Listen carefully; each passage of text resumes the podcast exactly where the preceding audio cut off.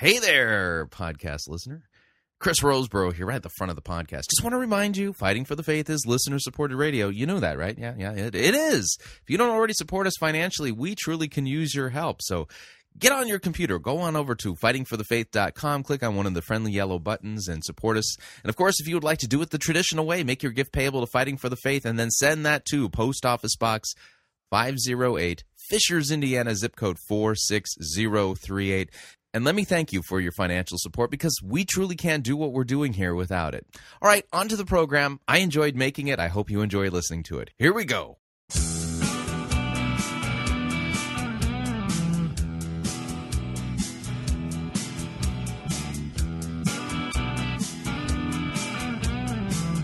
It's time for another edition of Fighting for the Faith. Thursday, July 28th, 2011. This is going to be a weird program for me. Not for you, but for me.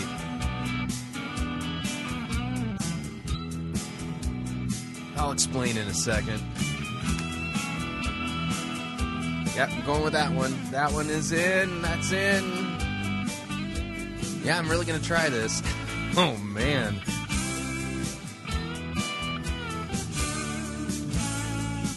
Thank you for tuning in. You're listening to Fighting for the Faith. My name is Chris Roseborough, and I am your servant in Jesus Christ, and this is the program that dishes up a daily dose of biblical discernment, the goal of which, help you to think biblically, help you to think critically, and to help you compare what people are saying in the name of God to the Word of God. There is, a rash, an invasion, an epidemic, if you would, of really bad, really, really bad.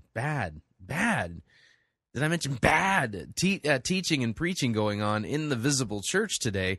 Because people are more caught up in their what they think are spirit-led ideas rather than what the biblical text says, and as a result of it, they keep running afoul of what God's Word teaches, and so we do the politically incorrect thing here, and we point it out. We try to have a little bit of fun along the way, and we name names, we step on toes, and at the end of it, it's all about whether or not your pastor's really preaching Christ and him crucified for your sins, or if he's caught up in the latest and greatest fad, which they seem to lose their luster rather quickly. Now, at the opening of the program, I was talking about the fact that I was going to try something a little bit different. One of the things I do here at Fighting for the Faith in producing each and every program is that I try to come up with a unified theme for each edition of Fighting for the Faith. Now, in fact, rarely will I ever tell you what the theme is. If you ask me privately, Chris, what do you mean by these themes? If you were to ask me some of the nuts and bolts details, if you can pin me down at like a restaurant or when I'm out speaking at a conference or something like that, and yeah, I'll tell you straight up where I do that. I don't actually discuss all of the finer details in public, but there's a theme to all of them, well, except for this one. But now, I do remember early on, I've tried a few what I called potpourri editions of Fighting for the Faith. I guess this is that. It's which, by the way, somebody told me in French means the stinking pot. So I think if my memory serves me correctly, and my memory rarely serves me correctly anymore. It seems to have a mind of its own. That I have tried some themeless editions of Fighting for the Faith. Today is actually themeless. I don't have a unifying theme. I'm looking at my program notes, and in the theme, the theme box, it says nothing. It's like, I don't know. I guess this is the equivalent of walking out on stage naked or something. I feel unprepared. I feel vulnerable, going into this edition of Fighting for the Faith. I guess what motivated me to do this is that there's a whole bunch of these, because I was on vacation, because I got a head cold and I wasn't feeling well, and the pile is huge. And over and again, the stories that I want to I want to bring to your attention, comment on, critique, whatever, the things I want to bring to the radio today, I couldn't unify them. And so this is kind of a hodgepodge, oatmeal against the wall, kind of, we'll see what sticks kind of things. But, you know, there is no theme for today's edition of Fighting for the Faith. It just could be a free-for-all. I mean, yeah, Crash Helmet might be in order. Anyway, yeah, so that's what we're doing today. We're just going to – yeah, it's – I'm just looking at the notes here. I cannot work out a theme on this one. Anyway, let's talk about what we're going to talk about on today's edition of Fighting for the Faith. Now, a lot of times we start off with kind of the goofy. We're going to start off with the goofy. Oh, man. Okay, I'm sure by now, because I've been so late in chiming in, you know, because the video went viral, every single one of you has heard the Talladega Nights prayer that was actually preached by a real bona fide pastor at a NASCAR event last weekend. Well, yeah, that thing has gone viral so much so that it's now been songified. So what we're going to do is we're going to play, for those of you who may not have heard it, may not have actually been aware that there was somebody out there who spent too much time watching Talladega Nights and apparently is worshiping Ricky Bobby to the point where he feels that Ricky Bobby's prayers need to be emulated. We'll play the prayer for you, and then we will play for you the now auto-tuned, songified version of it, which, by the way, I have to warn you. How do I explain this? This has got a catchy tune to it. When I play for you the songified version of this Talladega Nights NASCAR best ever NASCAR prayer thing, it has the potential to like mess you up the way that song "Jesus Is a Friend of Mine" did a few years ago.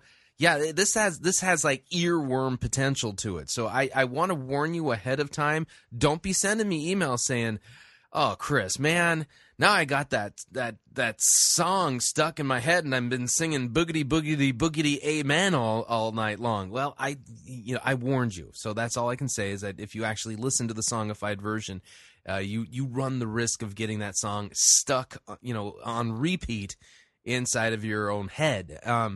I wish I knew where the shuffle button was when I got music going in my head. I, you know, a lot of times it gets usually stuck on one particular song. But so I just want to let you know this thing has earworm potential. So you want to keep that in mind. I've got, you know, again, one of the things we point out here is, you know, one of the things that Jesus warned about in the last days, and we've been in the last days since Jesus ascended to heaven. Is that he warned us that there would be false Christs and false prophets. There would be false messiahs running around the landscape claiming to be him. And we've covered this. We've talked a little bit about this guy in Australia who claims to be Jesus, and his companion is claimed to be Mary Magdalene reincarnate. They recently did a investigative news report down there in Australia, and it's worth passing along, if for no other reason, that it reminds us of the dangers that we live in, the dangerous times we live in. Folks, the church is a dangerous place to be, and religious prognosticators are really very dangerous. And if you know folks who are flirting with this type of stuff, you need to pray for them and get in their face and call them to repent of their false religion and be forgiven by the real Jesus. The reality is that I don't see any time soon there being a diminishing of false Jesuses rising on the landscape, but more or less we can expect to see more of these kinds of guys, and it's just bad news. And then just kind of a story that I want to do just purely out of the factor. Yeah, that's right. That's, if you can spell that, HMMMM. That's the factor. The question, did John Lennon of the Beatles convert to Christianity prior to his murder in 1980? Yeah, I got a news story that I want to pass along to you. It just makes you, again, this just falls into the category of the factor. It's something worth passing along. And then let's see here. I got a story about Gabe Lyons that I may or may not get to today. Gabe Lyons has a thing out there talking about the marriage problem in the United States. And Gabe Lyons is somebody whom I have had the opportunity to hear speak in person. And I don't trust this guy as far as I can throw him. Let me just put it this way. This guy's shrewd, and he kind of hung, on the outer rim of the emergent movement, as that thing got going, and then kind of lost its steam and fell off the tracks and stuff like that. I think we can officially say that the emergent movement, the train wreck has already occurred. The bodies are strewn all over the place. It's questionable as to whether or not they're actually going to bury the bodies. They may just leave them out there for the birds to pick at. But Gabe Lyons was smart enough to jump off the train before the thing crashed, and this is somebody who just he's a very shrewd thinker.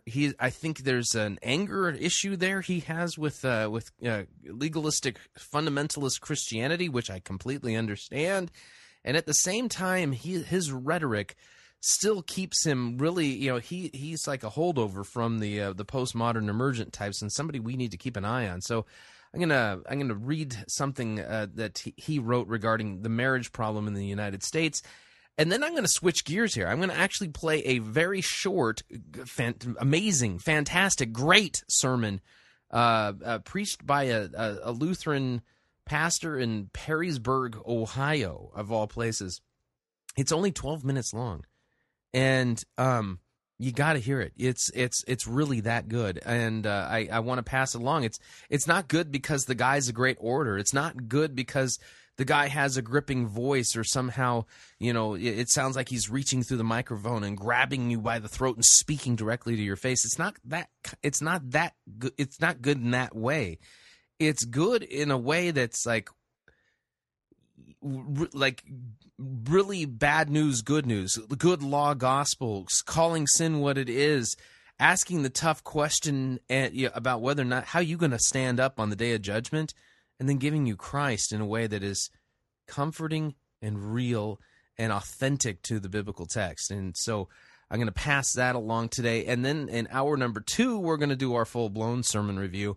And I got to tell you, I had a little bit of a debate internally as to which of the sermons I wanted to review here. And the reason I say that is because I'm going to be reviewing a sermon by Cole Phillips. He is the church planting pastor at the Connection Church in Kyle, Texas.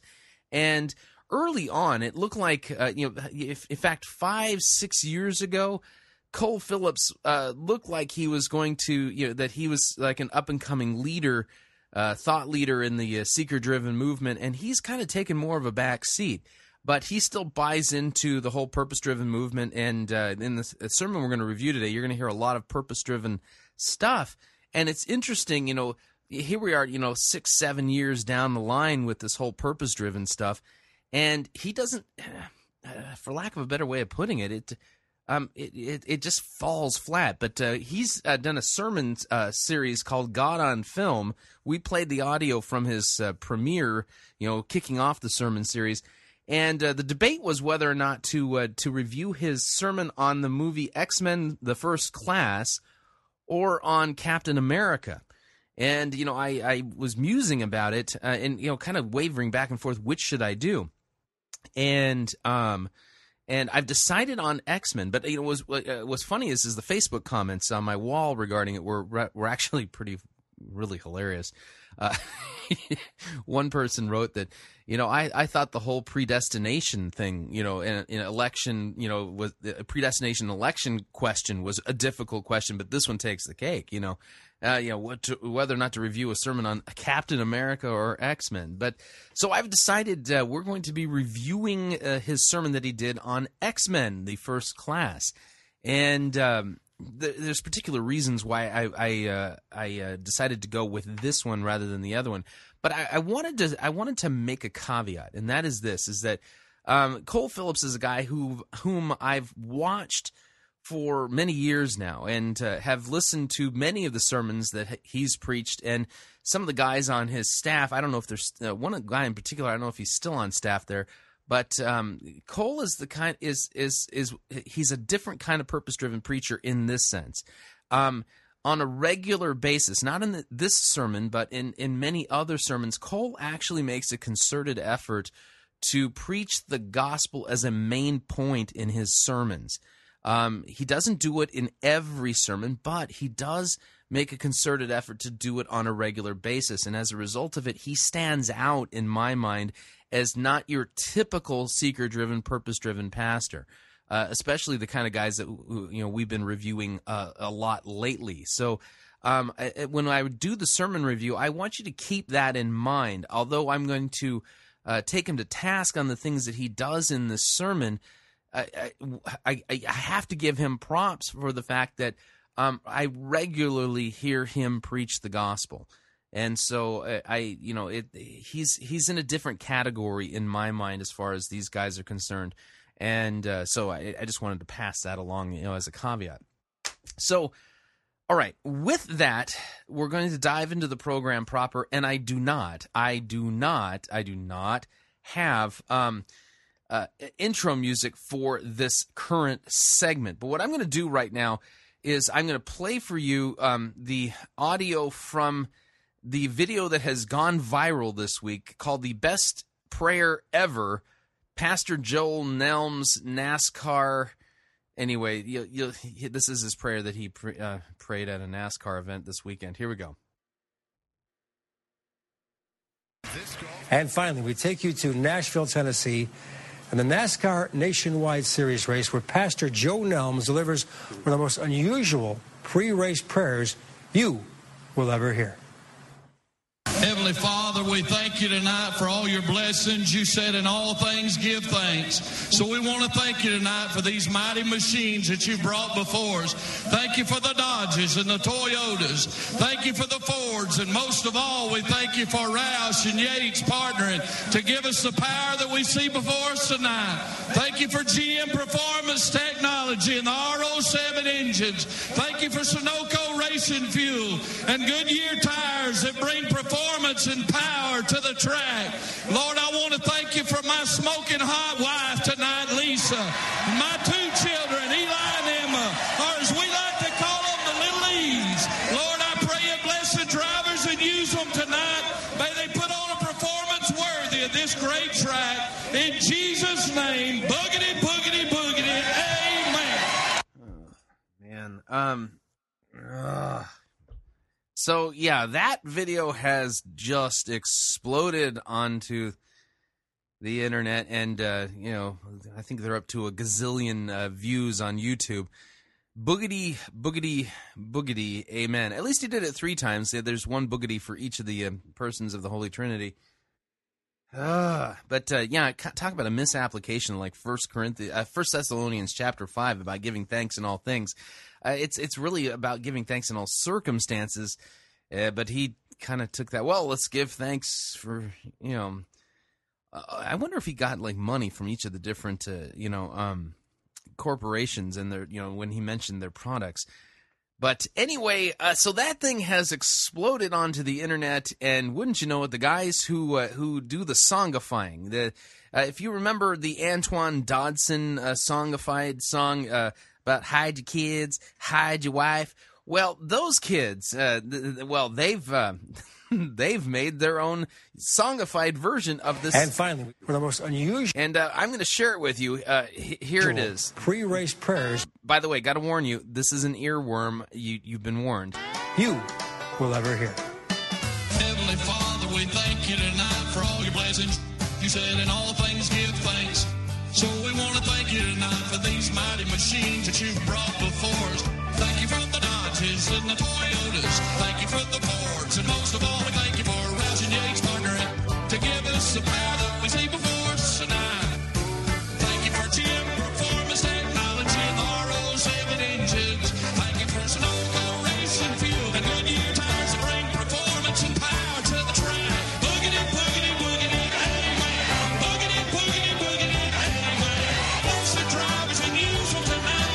Boogity, boogity, boogity, amen. Lord, I want to thank you for my smoking hot wife tonight, Lisa. My two children, Eli and Emma.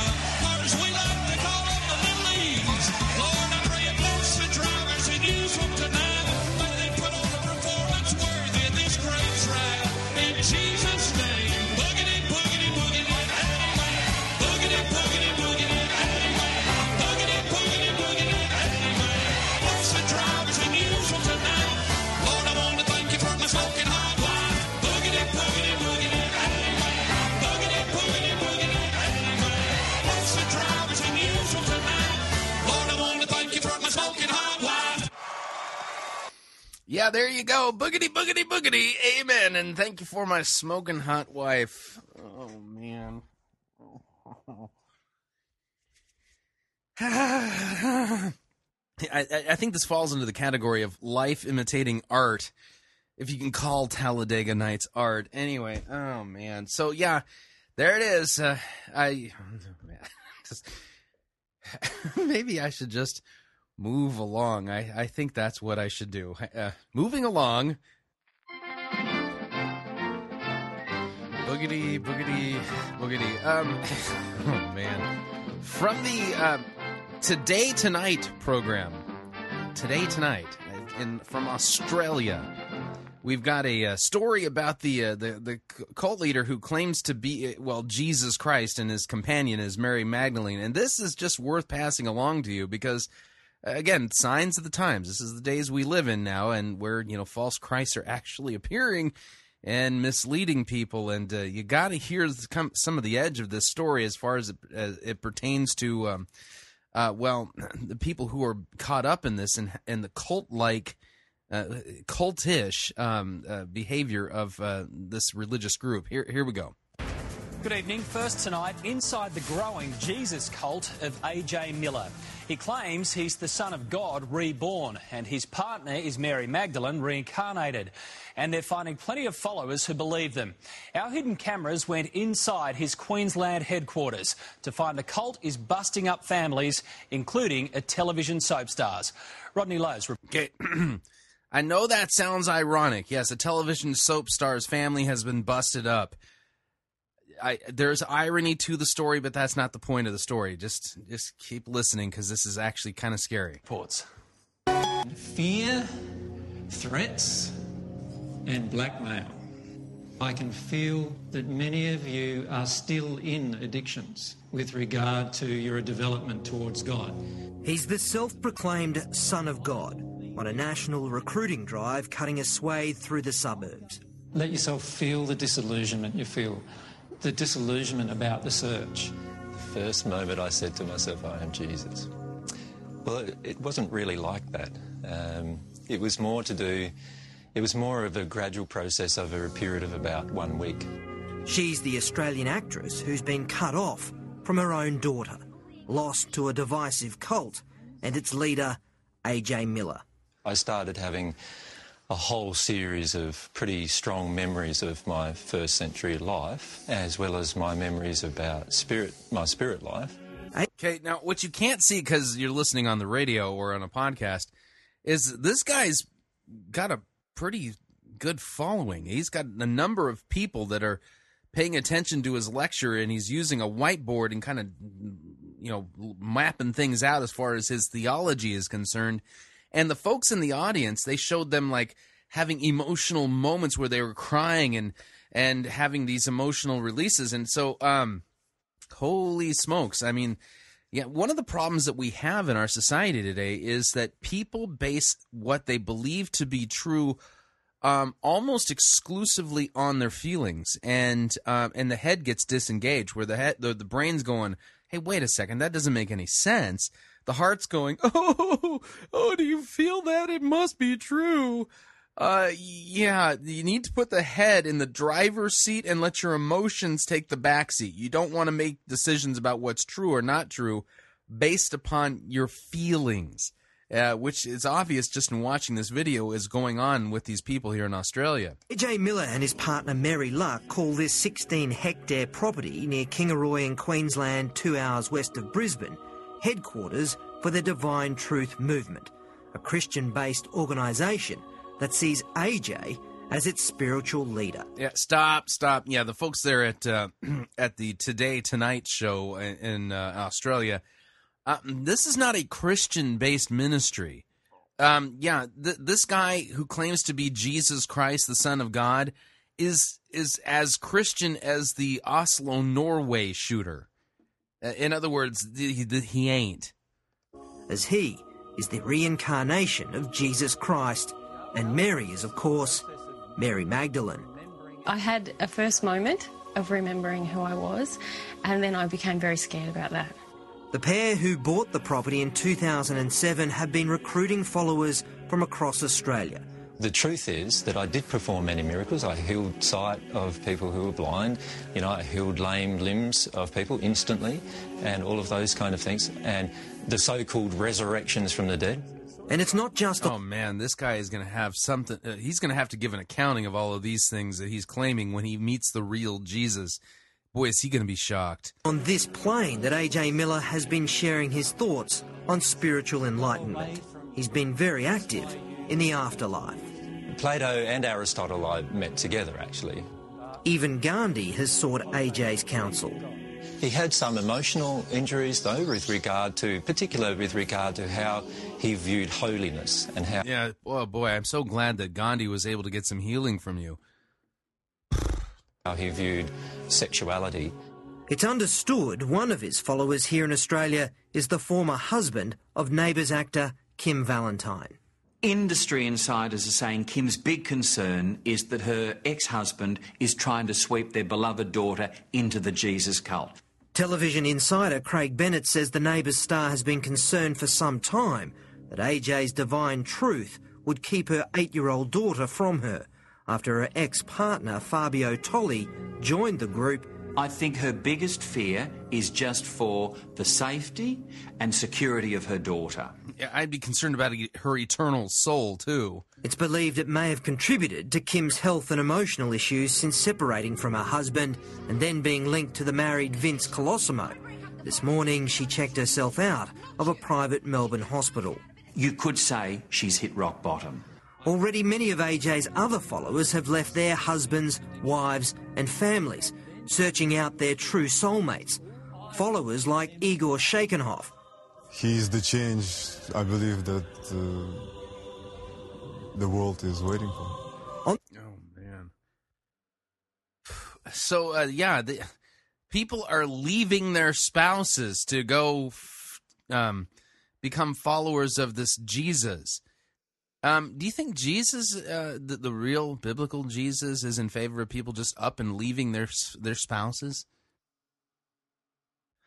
The Divine Truth website calls for donations are made to help AJ and Mary travel overseas, most likely to recruit more followers. It's sort of like a crown of glory for your own soul. Miller, while comparing himself to Jesus, has an uncanny likeness to the Branch Davidian cult leader David Koresh, who died in this inferno in 1993, along with 75 of his followers in Waco, Texas. Yeah, the appearance factor is kind of like not even compelling. The fact that they both had messianic complexes and are dividing people, families against... Oh, boy. There went the explosion. In Australia, AJ and Mary's followers learn about their soul and its previous incarnations, and they're taught how to remember them. So our unified soul is in the 22nd sphere soul union state. I think that in a group like Miller's, there's this feeling like I am in a personal relationship with God. Rick Ross is a cult expert and specialises in bringing those who fall victim to self-proclaimed prophets out of their vice-like grip. Ultimately, that's a device to exploit them and take advantage of them, in my opinion. And that is what has many here concerned. With Miller already preaching of an apocalypse next year, Wilkesdale outside Kingaroy is the base chosen as God's safe place for a last stand. I will feed them with my truth. It's Rodney Lowe's reporting. All right, so, yeah, apparently the Alan Miller Jesus cult is predicting... apocalypse for next year.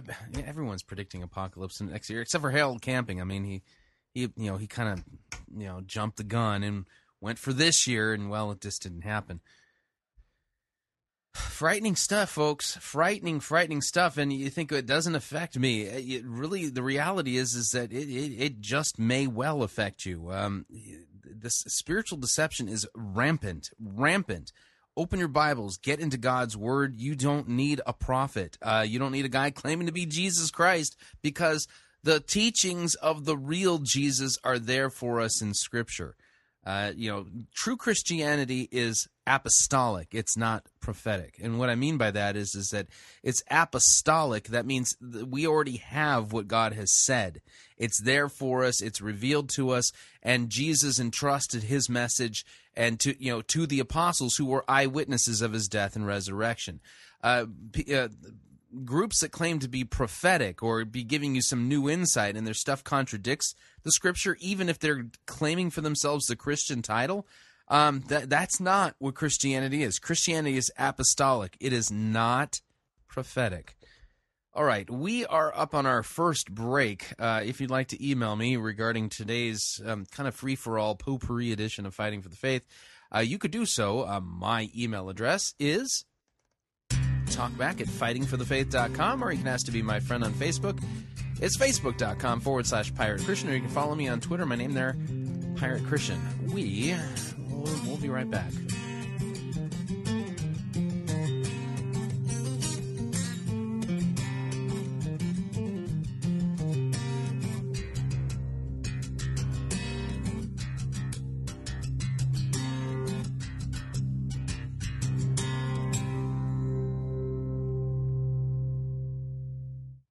If you think God is a black woman named Papa, then you need to get out of the shack and read your Bible. You're listening to Fighting for the Faith. It's Monty Python's Flying Circus Church.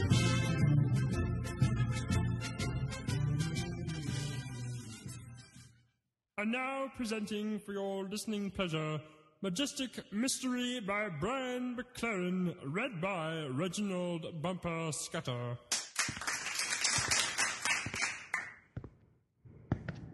Oh, majestic mystery. Oh, mysterious majesty. My small hand can never grasp you. I can only hold it open. I don't like this at all. Majestic mystery. I think I'm going to be sick. Oh, mysterious. He's saying words, but I'm not even sure it's English. Small mind. Ah! My appendix just turned inside out. Hold it open. Someone help that poor man and call the paramedics. Oh, mysterious mind. What's all this then? That poor man appendix is just turned inside out. Well, that doesn't sound good. It's not every day that people with appendixes do that. What was he doing? Listening to the emergent poet on stage. He didn't tell me there was emergent poetry being read? Right. Everybody evacuate the building immediately. Oh, majestic mystery. Here come the Navy SEALs. What seems to be the trouble? Somebody in that building is reading emergent poetry. Have you set up a soundproof perimeter? No, I haven't had time. Oh, we can't help you then. What do you mean you can't help us? Too dangerous. Too dangerous? Don't get cheeky with me. You've seen but a small taste of emergent poetry's destructive power. It only gets worse with each passing stanza. Game over, dude. Game over. Quick, get that man into quarantine. His soul's been sucked out from his nostrils. Isn't there anything you can do to help that poor man? Afraid not. The only answer we have now is to nuke the site from orbit. It's open to you, Majestic Mystery. Search the area and make sure no one's hiding in the refrigerator. We can't have any survivors. It's been nice serving with you, Chief. Likewise. Can't believe the world's come to this.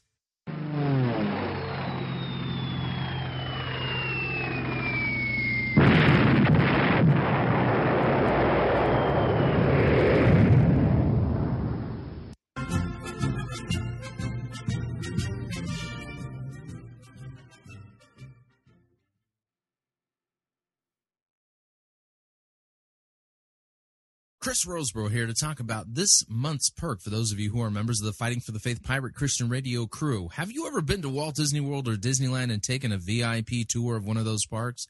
Well, if so, then you know just how valuable those tours can be in pointing you to things that you had never even noticed before. Well, this month's resource, Dr. Paul Kretzmann's popular commentary on the Gospel of Matthew, is like a VIP walkthrough tour of the Gospel of Matthew itself. It's fascinating, in-depth, written on a lay level, and it'll help you to achieve a much deeper appreciation and understanding of this vital, vital biblical book.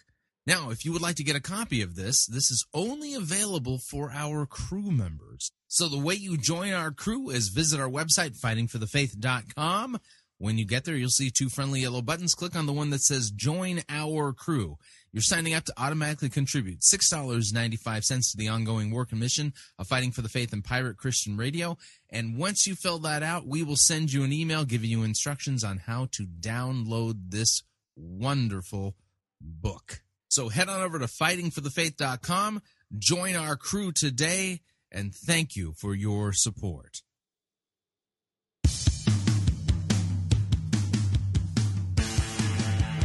All right, we're back.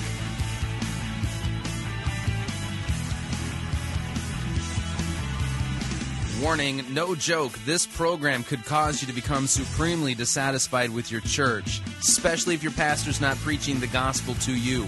That's right, you still sin daily and much. You need to hear the gospel for you. Just a reminder, Fighting for the Faith, this is listener-supported radio. Need to remind you that we really do need your help, especially during the lean summer months. If you don't already support us financially, visit our website, fightingforthefaith.com. There's two ways for you to support us there. There's two buttons. One says donate. The other says join our crew. When you join our crew, you're signing up for a monthly contribution of $6.95 on a monthly basis to support Fighting for the Faith and Pirate Christian Radio.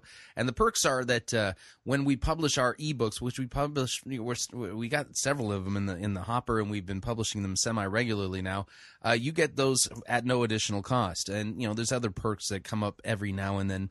But, of course, the big perk is that we're able to pay our bills and keep bringing the program to you. So that, yeah, anyway, you get what I'm saying. So visit fightingforthefaith.com, click on the Join Our Crew button, or you can click on the Donate button to make a one-time contribution where you can specify the amount, or if you'd like to do it the traditional way, you can make your check payable to Fighting for the Faith and then send that to Post Office Box 508, Fishers, Indiana, zip code 46038. Okay, so from the foxnews.com website, the headline reads, Jesus, Reagan, and John Lennon, what secrets has Yoko Ono been keeping from us?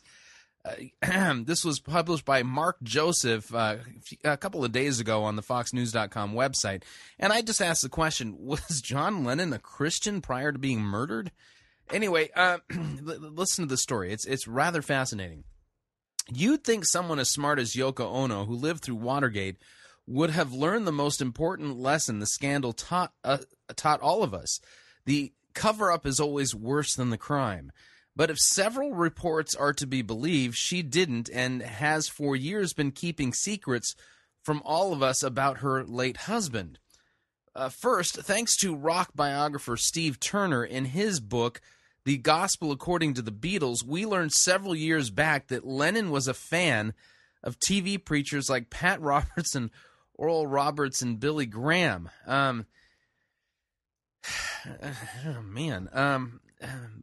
Back then, I think Pat Robertson was a little closer to orthodoxy than he is now. Oral Roberts, I can't really speak to that. I think he was the pioneers of the word faith movement, but Anyway, according to Turner, none of this sat well with Yoko Ono, who vigorously opposed Lennon's interest in Christianity. Quote, over the following months, he baffled those close to him by constantly praising the Lord, writing Christian songs with titles like Talking with Jesus and Amen, the Lord's Prayer, set to music, and trying to convert non-believers. He also called the prayer line of the 700 Club Pat Robertson's program. The change in his life perturbed Yoko, who tried to talk him out of it.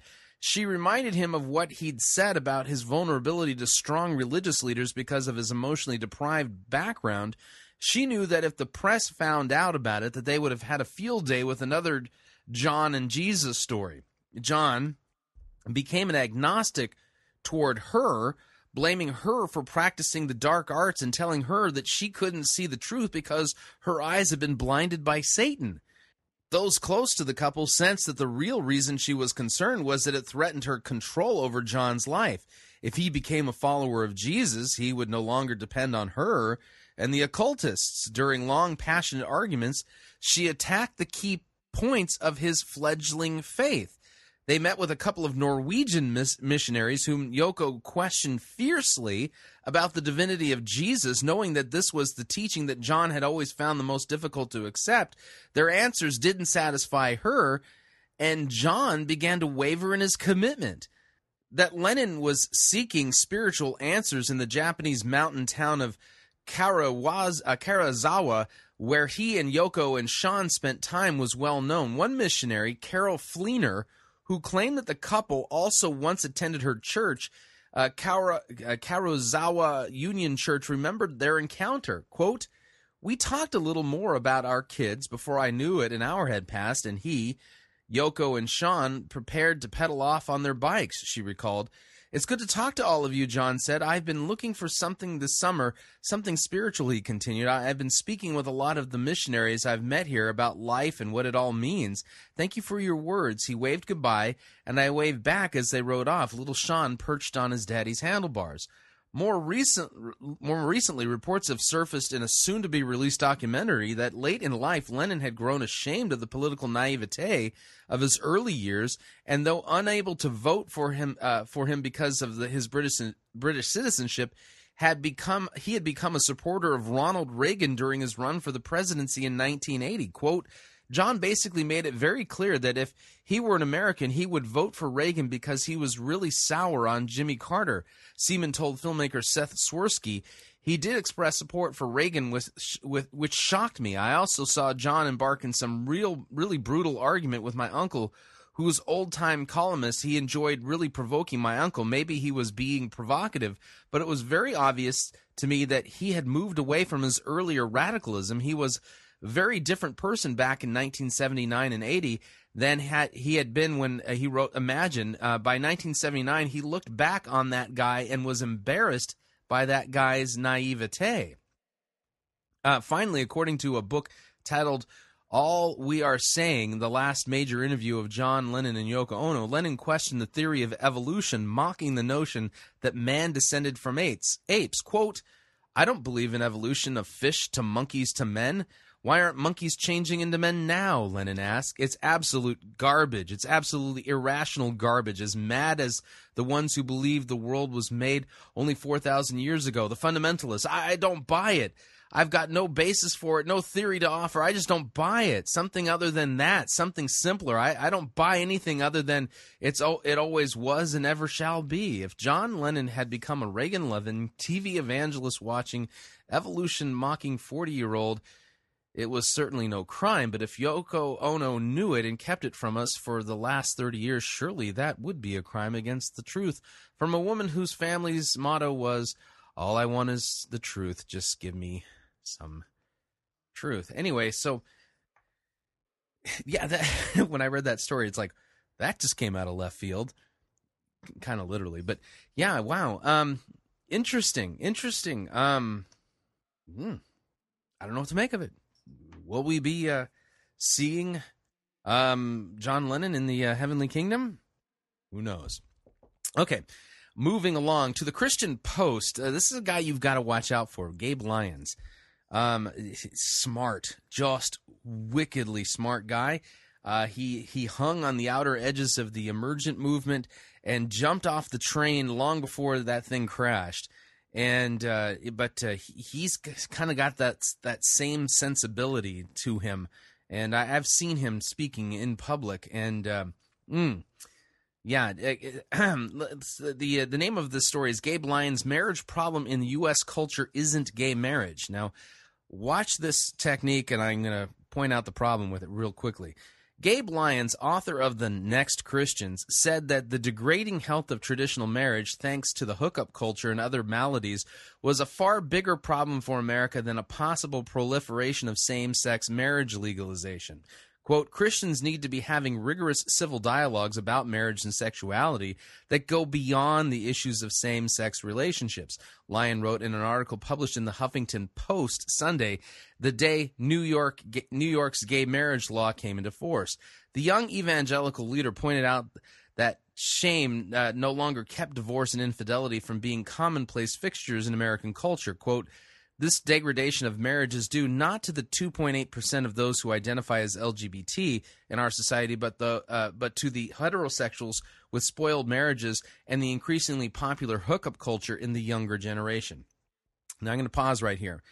You get what's going on here. There's a whole bunch of younger evangelical leaders who are engaging in obfuscation regarding the gay marriage issue. One of their arguments goes something along the lines of this. Well, listen, there's like only, 7 verses in the Bible that talk about homosexuality? 7 verses, and you're going to make such a big deal about it? I mean, look, with all the evil that's going on in the world, why are you focusing on those 7? Come on. This is kind of a variation of it, but it's far more sophisticated, okay? But it works off the same principle. Now, I'll explain it to you this way so that you can kind of get the problem here. Okay, now imagine, if you would, that the economy got so bad that you personally, not me, but you, because this is a hypothetical, so I'm going to use you, not me, but you decided hypothetically that you were going to start engaging in petty theft, okay? And so because you couldn't afford all of your groceries, you decided that the next time you were at Walmart, you were going to, utilize what's euphemistically known as the 5-finger discount. You know, certain small items have just disappear off of a shelf and find their way magically into, your pocket or your purse or your backpack or whatever. It doesn't matter. And then you leave the store without actually paying for those items that magically found their way into your pocket. This is what we call petty theft, okay? Shoplifting, if another way of putting it. But shoplifting it's not up there with murder and stuff like that. And obviously, let's say then that you, upon leaving Walmart after engaging in the 5-finger discount, much to your surprise, you were met at the door by a security officer who then took you into custody. And then they called the police. And then, you were charged with a crime, petty theft and shoplifting. Now, imagine then that you go to court, okay? And here's your defense. I don't understand, with all of the major crimes that are taking place in the United States. The United States has a growing murder rate. Those violent crimes are going through the roof. There's just terrible things that are happening: blue collar, white collar crimes, and all this kind of stuff. Why on earth are you going to spend so much of your time and resources, you district attorney, taking me to court and charging me with petty theft when all I did was steal a couple of Tic Tac boxes and some batteries? Okay, do you think the judge would take you seriously? I mean, think about it. I mean, in the United States Civil Code, or Criminal Justice Code, the huge volumes and volumes and volumes of laws written against all kinds of crimes, right? From bank robbery to tax evasion to murder to manslaughter, all of these different crimes, and these huge volumes. And your defense basically rests on the idea that, listen, there's a lot bigger. Petty crime only makes up a small percentage of the total crime that occurs in the United States. It's not that big of a deal. We're only talking about a few, $20-30 here, $20-30 there. It's not that big of a deal. Why are you wasting all of your time focusing on this tiny little problem when all this other stuff is going on? I guarantee you, if you try that defense, the judge is going to look at you cross-eyed, and he's probably going to throw the book at you, okay? Because that's not an argument, okay? This is why Gabe Lyons' argument is subtle and dangerous at the same time. When we look at God's law, remember the scriptures tell us clearly what the purpose of the law is. Read Romans chapter 3. The purpose of the law is to show you your sin. Okay? The law doesn't save you. Okay? The purpose of the law is to condemn each and every one of us, to strip us of our self-righteousness and cause us to realize that our standing before a holy and just God is not good at all, if it's based upon your righteousness or my righteousness, my good works, or my obedience or your obedience to the law. We just cannot stand up before a holy and just God. So this is kind of a red herring argument. The reality is that homosexuality is mentioned as a sin in the Scripture, just like lying is mentioned as a sin in Scripture, just like divorce is mentioned as a sin in Scripture. So and it's a complete red herring to say that all these Christians are out there who are just singularly focusing in on homosexuality. That's a bunk argument, okay? As if there's no justification biblically to point out that this is a sin. It is a sin, just like all these others are. Now, does it get the headline? Preaching about homosexuality, calling it a sin and stuff like that because of the current state we're in the culture wars, so to speak, and the legislative wars, battlings, and posturings that are going on at the different state levels in the United States. This is a hot-button topic, and so it gets a lot more attention right now than I think is really going on in the general culture. I mean, if it were just to be left alone as its thing. That being the case, yeah, there's a problem with marriage as a whole in the United States, and there'd be a whole lot of formal caboodleating going on out there among heterosexuals, which is equally sinful, and Christians have a responsibility to preach against that, as using God's law and calling people to be to repentance and the forgiveness of their sins, regardless of whether or not their sins are committed in homosexual sex, heterosexual sex, whether or not they're sexually, that's not their problem, but they have different problems that they, different sins in their lives that they need to be confronted with so that they can be stripped of their self-righteousness, shown that they're a sinner in need of a Savior, and brought to the blood of Jesus Christ on the cross for the forgiveness of their sins. So when you hear guys like Gabe Lyons, this is somebody who is hung out on the outer fringes of the emergent movement and has learned postmodern rhetoric really well. This is not an either or.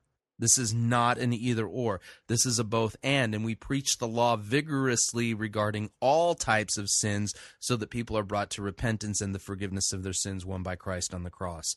And that's all I got to say about Gabe Lyons. Okay, switching gears. Okay, now I'm going to do something I don't normally do in the first hour, and that is I'm going to play a sermon. It's a small sermon. It's a short sermon, and it's a humble sermon, and it's brilliant, and it's amazing. And wow, does it do a good job of preaching the law to nail you to the wall and strip you of your self-righteousness and then preach Christ and Him crucified for your sins. This was preached, I think, this past Sunday by Pastor John Rutz of Shepherd of the Valley Lutheran Church in Perrysburg, Ohio. And I actually got several emails from folks saying, you've got to listen to this sermon.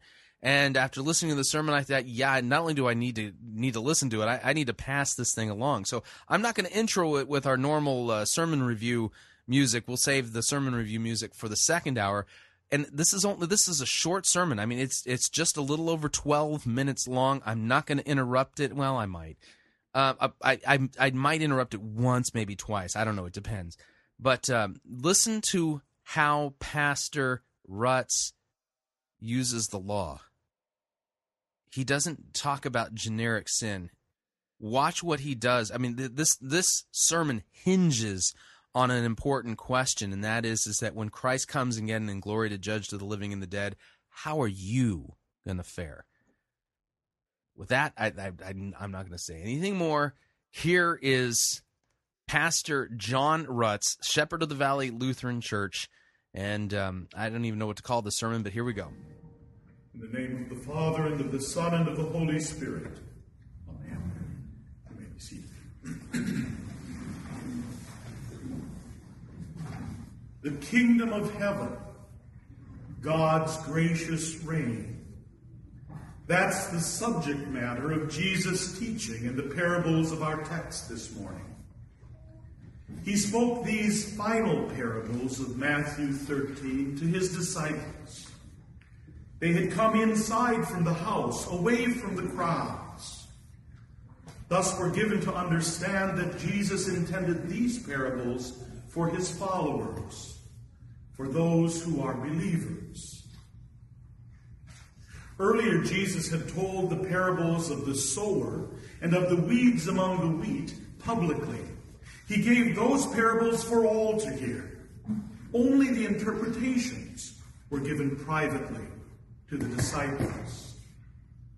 By those parables, Jesus explained why his teaching didn't invariably bring forth a good yield, and also that while there would certainly be a judgment, it would not take place until the end. For as long as this world endures, the disciples should not expect a separation between believers and the wicked. Our third parable this morning, the parable of the net, seems to reiterate the message of the parable of the weeds among the wheat. Indeed, Jesus' words of explanation here are identical to what he said in interpreting the parable of the weeds. In the end, the angels throw the wicked into the fiery furnace. In that place, there will be weeping and gnashing of teeth. What Jesus is telling his disciples with this parable, then, is you need to know that in the end, there will be a separation between the good and the bad, the evil and the righteous. When that time comes, those who are evil will experience terrible suffering. Given the rapture that was predicted for May 21st but did not happen, it's worth underlining how this parable describes the end. At that time, Jesus says, those who are righteous and those who are wicked will face the judgment together. There's not even a hint here of the primary feature of the so-called rapture, in which the righteous are taken by the Lord, while the wicked remain on earth for a time of tribulation. Quite simply, that is not what the Bible teaches concerning the end. So don't be misled or frightened concerning those who predict a rapture. Not only does Jesus plainly say that no one knows the day or hour of his return, meaning that anyone predicting it doesn't know what he's talking about, but Jesus also teaches that there will be no separation of the righteous from the wicked before the last day. The net drawn in at the close of the age draws in good fish and bad at the very same time. And only when the net has been pulled in will the separation take place. Then, immediately, those who are evil will be consigned to punishment. Of course, even if you're clear about this, a vital question remains. Will I be judged to be among the righteous or among the evil? Okay. Oh, man. Now, if you are a human being, a red-blooded human being descended from Adam and Eve, already you are all too aware of the fact that these distinctions between the righteous and the wicked don't bear well as far as your favor is concerned. So now the question, how will you fare on the day of judgment? Will you be sorted into the bin with those who are righteous or those who are wicked? And that kind of leads to the other question, how do you go from one bin to the other? How do you go from the wicked bin to the righteous bin? Is it by your good works, by you striving hard, trying hard to obey God's law? Not at all. Let's continue. A look in the mirror of God's law isn't encouraging. Mirror, mirror on the wall, who's the fairest of them all? The law gives the answer, not you. When things go well for you, you don't give full credit always and only to the Lord. Moses had good reason to warn the children of Israel against saying in their hearts, my power and the might of my hand have gotten me this wealth. Everyone thinks that way, at least some of the time. But when you do, you're having another God before the Lord. Or take the other side of things. When you experience difficulty, when life isn't going your way, to whom do you turn? You follow the saying, when all else fails, pray. If you do, your trying other things before praying reveals a lack of trust in the Lord. As Luther teaches, the confidence and faith of the heart alone make both God and an idol. To claim credit for yourself is to take away from the glory that belongs to God. That's right. Now notice what he's doing. He's going right to the first commandment. How are you sticking up to the first commandment? You shall have no other gods before me. Yeah, you aren't looking good here. Neither am I. To look to anyone or anything for help or deliverance before looking to the Lord is to put your trust somewhere else than in Him. In these ways you have broken the first commandment, have had other gods before the Lord. Now notice, he's not preaching the law in abstract. You are guilty of idolatry now. Unequivocally, you and I, all of us, we're in deep kimchi now. Thus, what we said at the beginning of the service today is absolutely true. You have sinned against God in thought, word, and deed, by what you have done and by what you have left undone. You have not loved Him with your whole heart. You justly deserve His present and eternal punishment. That's the truth. Evil does as evil is. Rotten fish stink. Each of us has given God reason to command that we be cast into the fiery furnace, where there will be weeping and gnashing of teeth. Man, he's spot on. And boy, does this, if this doesn't cause you to stand up and pay attention, I don't know what is going to take it. What it's going to take.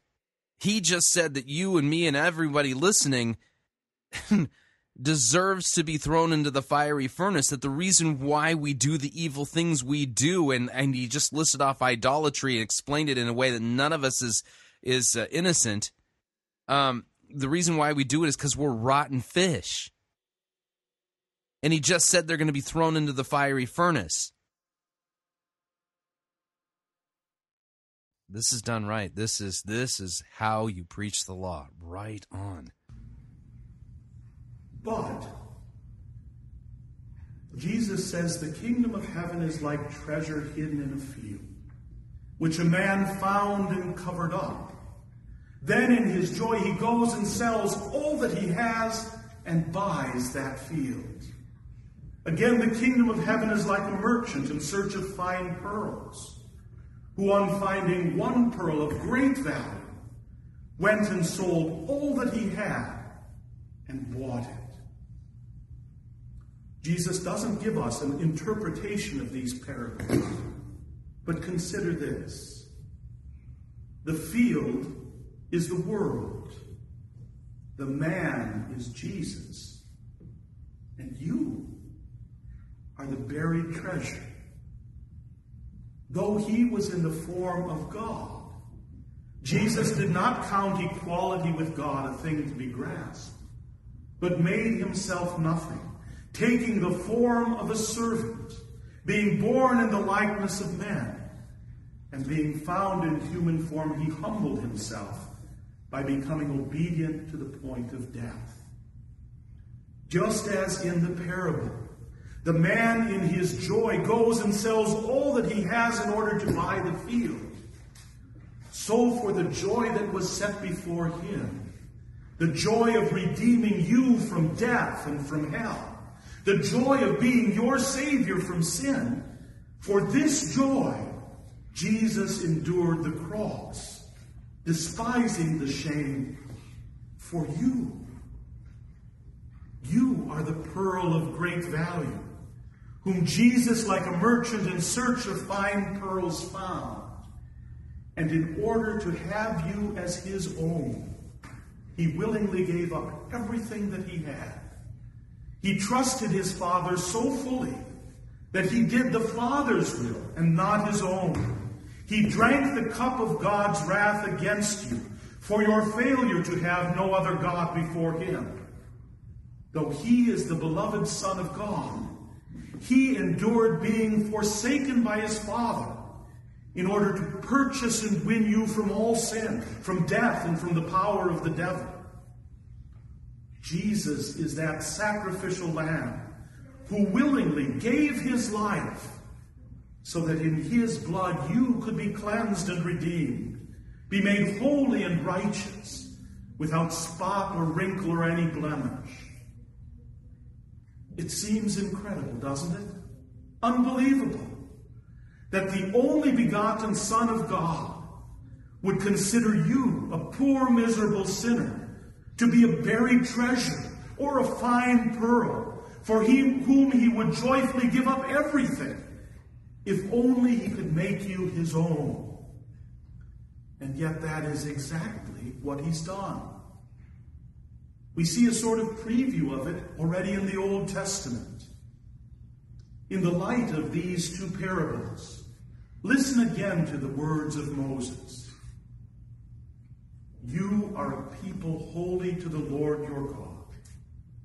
The Lord your God has chosen you to be a people for his treasured possession out of all the peoples who are on the face of the earth.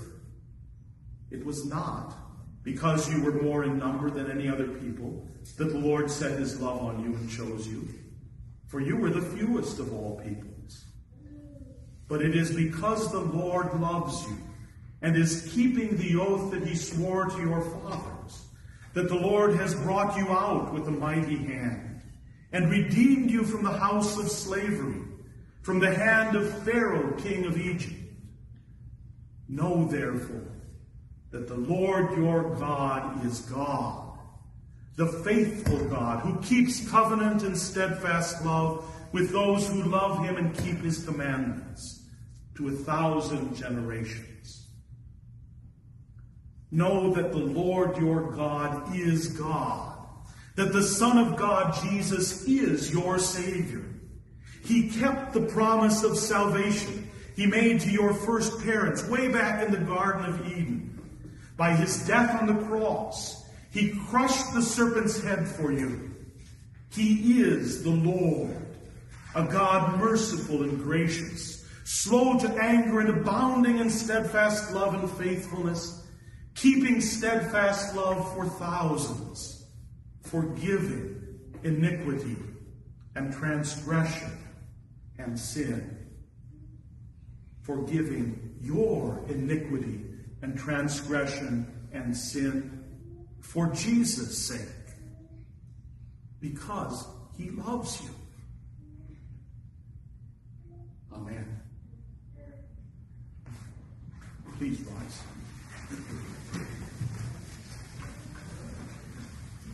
The peace of God, which passes all understanding, keep your hearts and minds in Christ Jesus our Lord, to life everlasting. Amen. Boy, it doesn't have to be very long, does it? You preach the law to kill. You don't set it to stun. You don't water it down. You don't dilute it. You set it to kill. To kill self-righteousness, to condemn sinners. And then you preach Christ and him crucified, and the free forgiveness of sins won by his shed blood on the cross. That's how you do it. All right, we are up on our second break. If you would like to email me regarding anything you've heard on this edition or any previous editions of Fighting for the Faith, you do so. My email address, talkback@fightingforthefaith.com. Or you can ask me, my friend, on Facebook. It's facebook.com/Pirate Christian. Or you can follow me on Twitter. My name there, Pirate Christian. We'll be right back.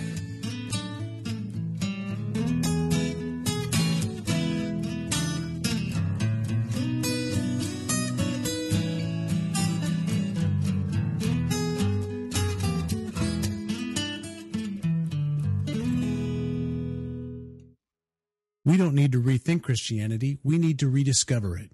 You're listening to Fighting for the Faith. Pirate Christian Radio Theater presents Death of a Salesman. Are ye a salesman? Why, yes, I am. Can I interest you in some...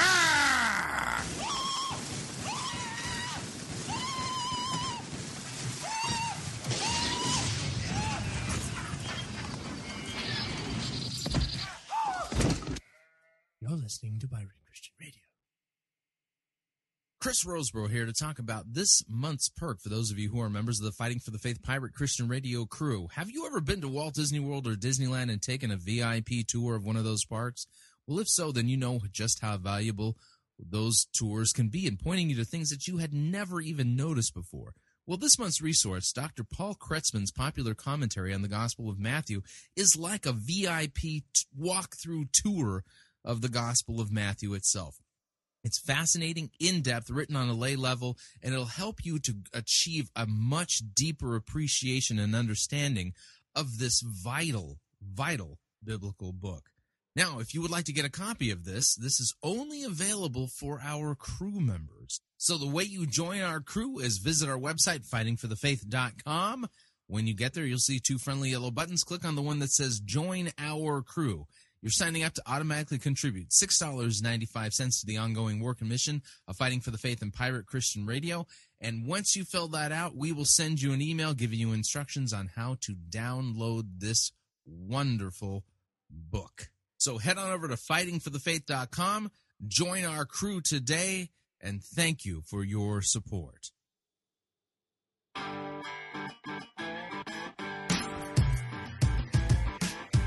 Okay, hour number two, Fighting for the Faith, sermon review time.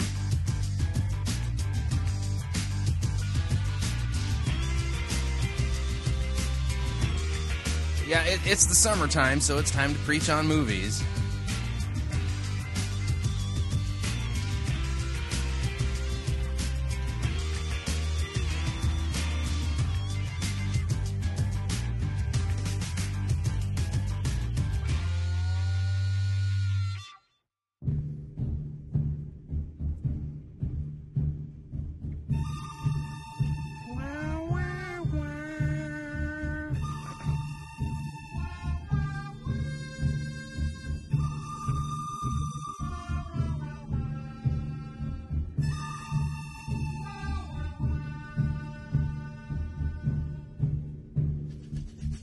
The good, the bad, and the ugly. We review it all here at Fighting for the Faith. We are an equal opportunity sermon reviewing service. Today's movie sermon, comes to us via the Connection Church in Kyle, Texas. Cole Phillips presiding. The name of the sermon series is God on Film. The specific film that he's going to be preaching on, not really, but attempting to, is X-Men: The First Class.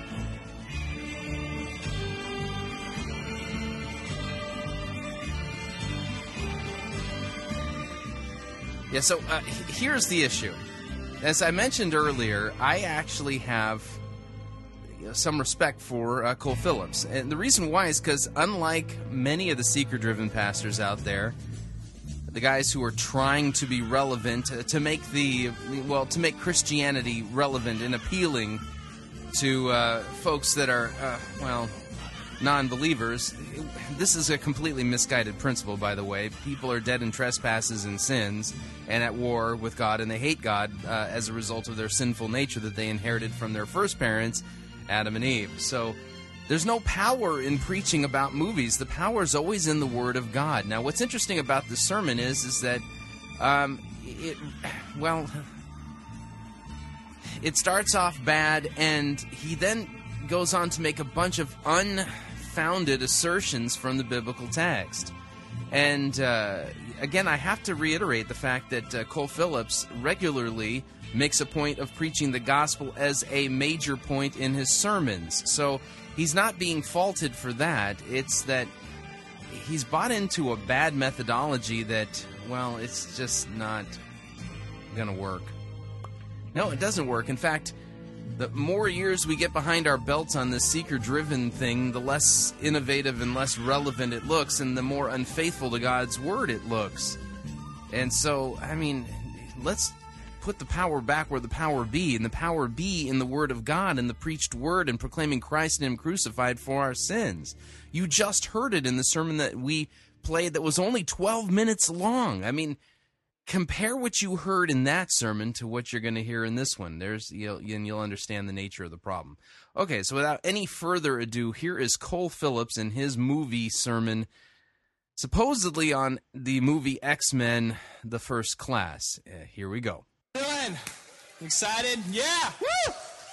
All right, today we're going to continue our series, God on Film, Heroes Edition. This is week number 2, and so glad that you're here with us today. And I'm excited about today as we get behind the blockbuster movies of the summer and really try to clarify some of the messages and see what it is that God would want to say to us today from His Word. And today we're dealing... See the problem? Start with the movie and then move to somehow see what God would have to say to us from His Word. Why don't we just skip the movie part and get right to His Word? Now, I don't have a problem with a pastor who wants to use a movie illustration to help us better understand the biblical text. Even I do that. Okay, I don't have a problem with that at all. I mean, there's nothing wrong with having a sermon illustration using a popular movie that everyone's seen, so that you can have some kind of a reference point that will help people understand what the biblical text is saying. No problem. But here's the problem: is with this kind of movie preaching, the whole point is that, oh look, we're showing the world how much we care for them. We're showing the world that we can be relevant, that we care about the things that they care about. And it's kind of a bait-and-switch tactic, and it's really misguided. And you'll see as the sermon progresses that, in Cole's case, this really does pan out to be a bait-and-switch. He's not really preaching about the movie at all. Let's continue. Dealing with that X-Men First Class, how the X-Men got their start. Are you familiar with the X-Men? Okay.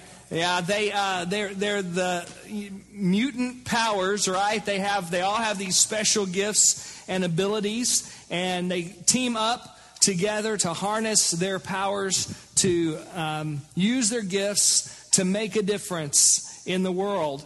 And when people look at them, they say there's something wrong with them, they're afraid of them, but they insist that they are the future. Now, this movie, First Class, is all about how Professor X and Magneto got their start. They used to be friends, and they worked together before they become arch enemies. Now, okay, notice he's basically at this point, I gotta tell you, I don't really know that much about X-Men.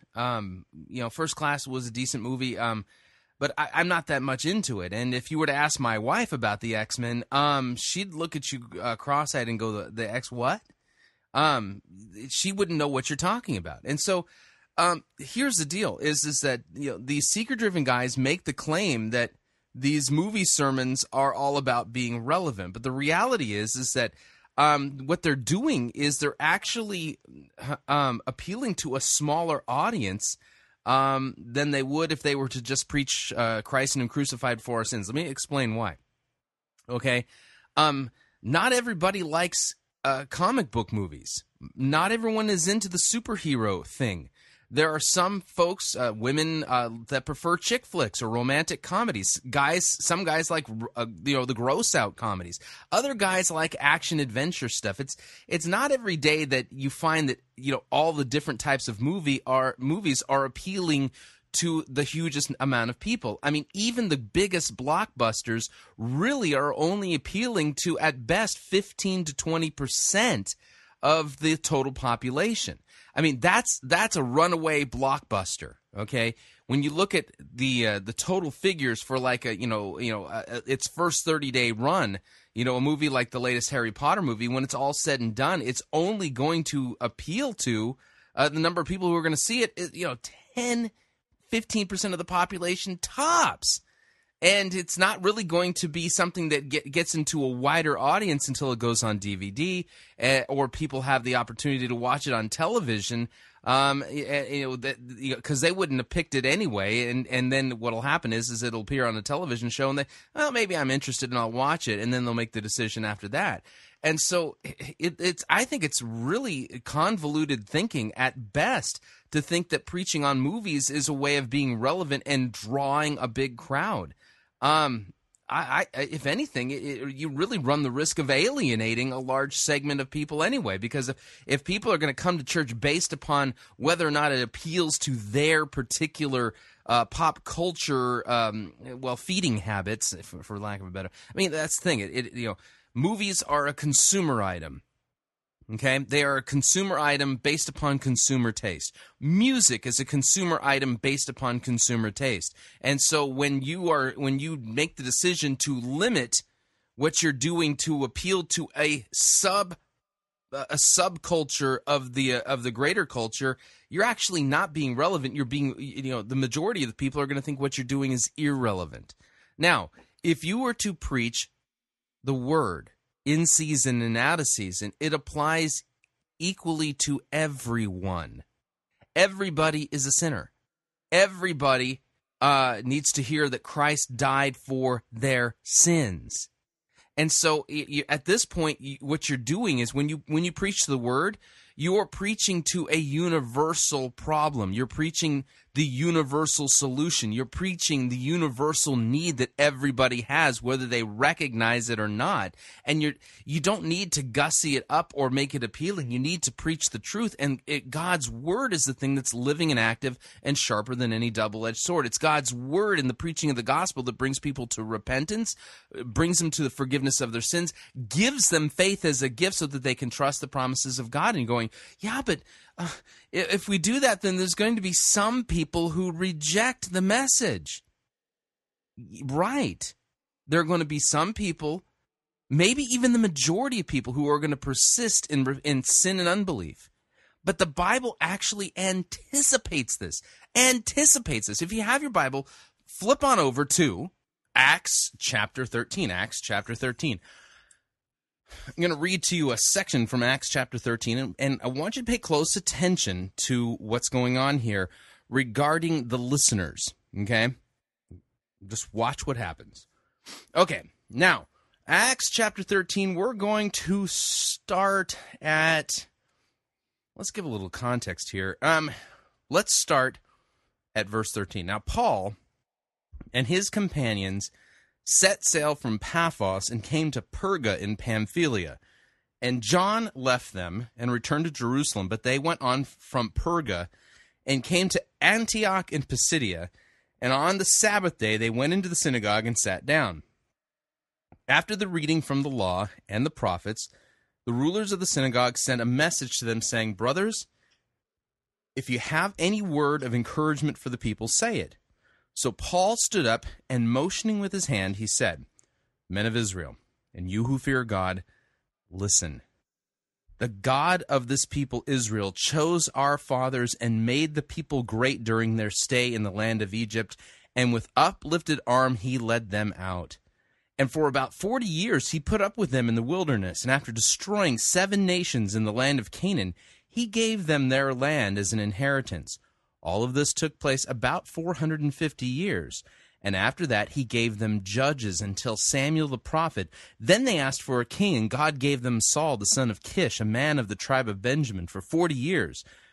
And when he had removed him, he raised up David to be their king, of whom he testified and said, 'I have found in David, the son of Jesse, a man after my heart, who will do all of my will.'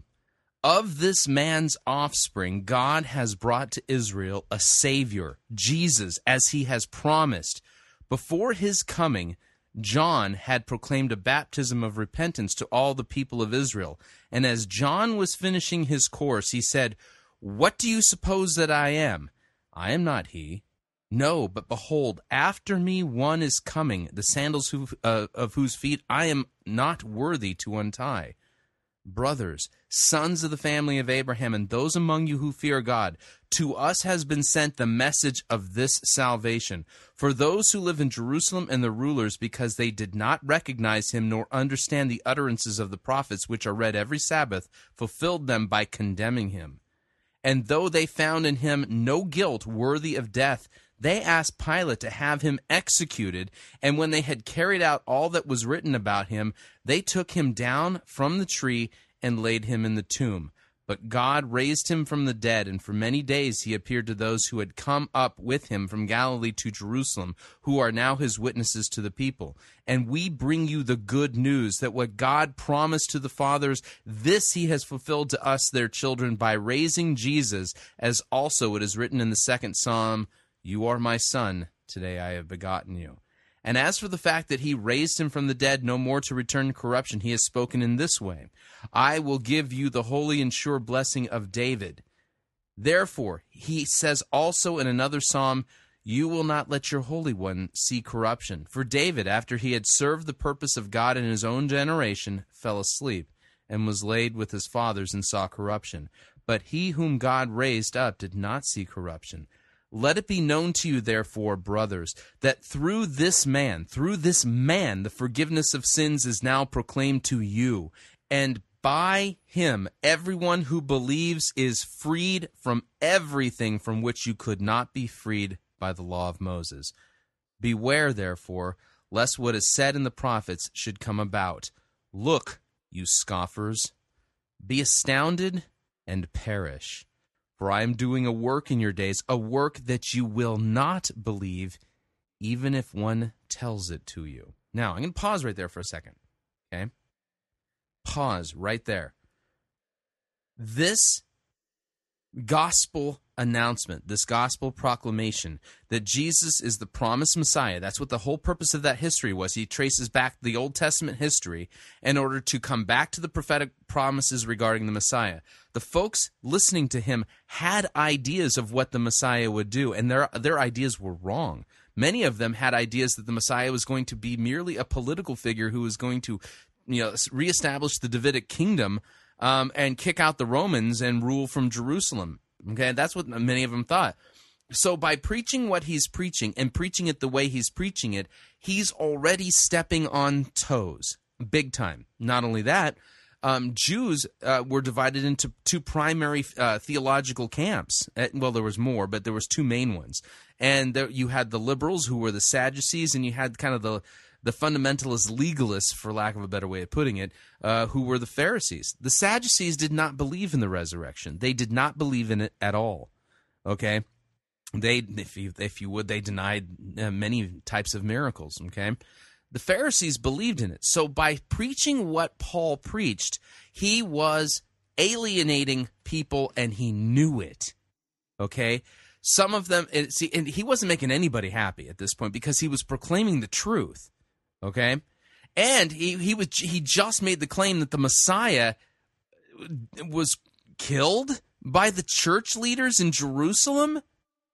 Okay, so this isn't Paul's not trying to make this this gospel presentation candy coated to help the pill go down sweeter, if you know what I mean. No, and he knows it, and I think that's maybe one of the reasons why at the end here he says, "Beware, therefore, lest what is said in the prophets should come about. Look, you scoffers, be astounded and perish, for I am doing a work in your days, a work that you will not believe, even if one tells it to you." Paul was going to preach the truth, whether it stepped on toes or not, because he knew the power was in the preached and proclaimed gospel. It is the gospel that brings people to repentance and the forgiveness of their sins, because it is the word of God. It is... what is Romans 10:17? Faith comes by hearing, hearing by the word of Christ. So he's preaching this knowing that there's people who are going to not believe. Okay? Now, verse 42. As they went out, the people begged that these things might be told to them on the next Sabbath. And after the meeting of the synagogue broke up, many Jews and devout converts to Judaism followed Paul and Barnabas, who, as they spoke with them, urged them to continue in the grace of God. The next Sabbath, almost the whole city gathered to hear the word of the Lord.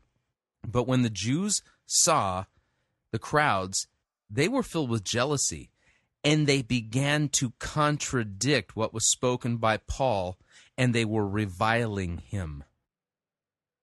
Paul and Barnabas spoke out boldly, saying, are you ready? Oh, we're sorry. We should have tried to preach on the latest Jewish poems to help make the thing more appealing to you. We care about you. Here, let us show you that we care about you. We'll set up a seeker-driven congregation here in Pamphylia, and we'll give you life tips on how to churn butter and make pottery. No, he didn't do anything of the sort. Paul anticipated that his message would be rejected by some. He knew that, okay? Because we proclaim the gospel, and Jesus said, he sends them out 2 by 2, and if a town won't receive you, you shake the dust off your feet and move on to the next town. You don't sit around trying to shave off the hard edges of the gospel so that it'll be more appealing to people. You go, man, Chris, that seems kind of harsh. Yeah, I understand that. If somebody wants to continue in sin and unbelief, wants to continue to resist and scoff at and revile the gifts of God and the gospel, we're not supposed to shave off the hard edges of the gospel to appeal to them at all. That's throwing your pearls to pigs. So let me continue. Okay. Verse 45 again, but when the Jews saw the crowds, they were filled with jealousy, began to contradict what was spoken by Paul, and they were reviling him. Paul and Barnabas spoke out boldly, saying, it was necessary that the word of God be spoken first to you, since you thrust it aside, and you have judged yourselves unworthy of eternal life. Behold, we're turning to the Gentiles. For so the Lord has commanded us, I have made you a light to the Gentiles, that you may bring salvation to the ends of the earth. And when the Gentiles heard this, they began rejoicing and glorifying the word of the Lord, and as many as were appointed to eternal life believed. Let me read that statement again. And as many as were appointed to eternal life believed, and the word of the Lord was spreading throughout the whole region. When we look at how the apostles preached the word and how Christianity spread into the pagan world in the first century, they didn't try to make it appealing. They fully expected the message to be resisted, and of all places, it was resisted the most in the synagogues, the place where God's word had been preached for, well, centuries in some cities. But Paul anticipated that. And he warned them, don't be like those who the scriptures say, look, you scoffers, be astounded and perish. For I'm going to tell you something you will not believe even if someone tells it to you. That's what's missing in the seeker-driven movement, is that there is no real faith in the word of God, none whatsoever. There's no trust. There's no bold believing that what God's word says about itself and what it's capable of doing is true. Instead, we've got to help God out. Oh, that poor God up there, you know. Jesus is sitting up in heaven, wringing his hands, going, oh, I hope somebody makes my gospel appealing to these pagan Americans out there. Oh, I hope somebody has enough sense to not preach at full strength. Instead, we got to make it appealing. And I hope that somebody has please, somebody go out there and show people we care by preaching about movies. They like movies. Not at all. The apostles boldly proclaimed the word, and they suffered for it. They were beaten. They were flogged, they were stoned, they were persecuted and murdered for their proclamation of the truth. They knew that those sinners who they were preaching the word to, who were dead in trespasses and sins, are not neutral towards God. No, not at all. Instead, they are flat out hostile to God, and they hate him with every fiber of their being. And when they hear that God is offering them a full and complete pardon, unilaterally, there's nothing that they can do to contribute to it. It's been done for them by God, because Jesus Christ, God in human flesh, second person of the Holy Trinity, begotten of the Father before all worlds, God of God, light of light, very God of very God, was incarnate by the Holy Spirit of the Virgin Mary, was made man, and was crucified for you and for me under Pontius Pilate, and rose again from the dead, and ascended into heaven. This is the good news that we proclaim. This is the Christian faith that we proclaim. And there are people who are going to say, I don't want to have nothing to do with that God. I've hated him since I was conceived, and I will hate him until I go to my grave. And our response to them is, so be it. I know that sounds tough. Stop wasting your time on scoffers. Stop wasting your time on people who have thrust aside the word of God and consider themselves unworthy of eternal life. Shake the dust off your feet and stop shaving off the hard edges of the message. Stop trying to make it appealing and preach the word. Tell people about the crucified Jewish man who bled and died for their sins. You preach that, and you call them to repentance. And you know what God the Holy Spirit's going to do? God the Holy Spirit's going to do what God the Holy Spirit does. It's his word. It's his gospel. We can't convert anybody. Let me reiterate that. I can't convert anybody. You can't convert anybody. People are not converted to Christianity from paganism as a result of our efforts, our trying to make it relevant, our doing this or doing that, not at all. God the Holy Spirit brings people to repentance and the forgiveness of sins through his word. It's his work, not mine, not yours. We as Christians are called to preach the word, preach the gospel, proclaim repentance and the forgiveness of sins, and leave the results up to God, because you can't make the results any better, and I can't either. If they want to persist in sin and unbelief, then let them persist in sin and unbelief, and they can persist all the way to hell. Man, that sounds harsh. I understand that, but you can't convert them, and neither can I. You have to pray for them. You have to pray that God brings them to repentance, because if they are not, then they won't. But the text itself says this, that the word of God be spoken first to you, since you thrust it aside and you judge yourselves unworthy of eternal life. Behold, we are turning to the Gentiles. For so the Lord has commanded us, saying, I have made you a light for the Gentiles, that you may bring salvation to the ends of the earth. And when the Gentiles heard this, they began rejoicing, glorifying the word of the Lord. And as many as were appointed to eternal life believed.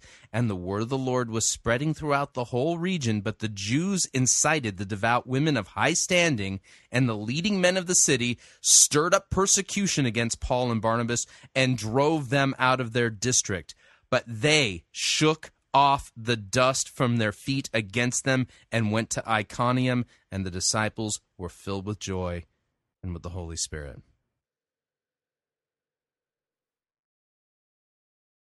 What do you do with a pagan world who refuses to hear the gospel, refuses to insists on persisting in sin and unbelief? You shake the dust off your feet. This is what Jesus told us to do. He didn't say go out and preach a movie sermon. People are not brought to Jesus, by the way, by their decisions.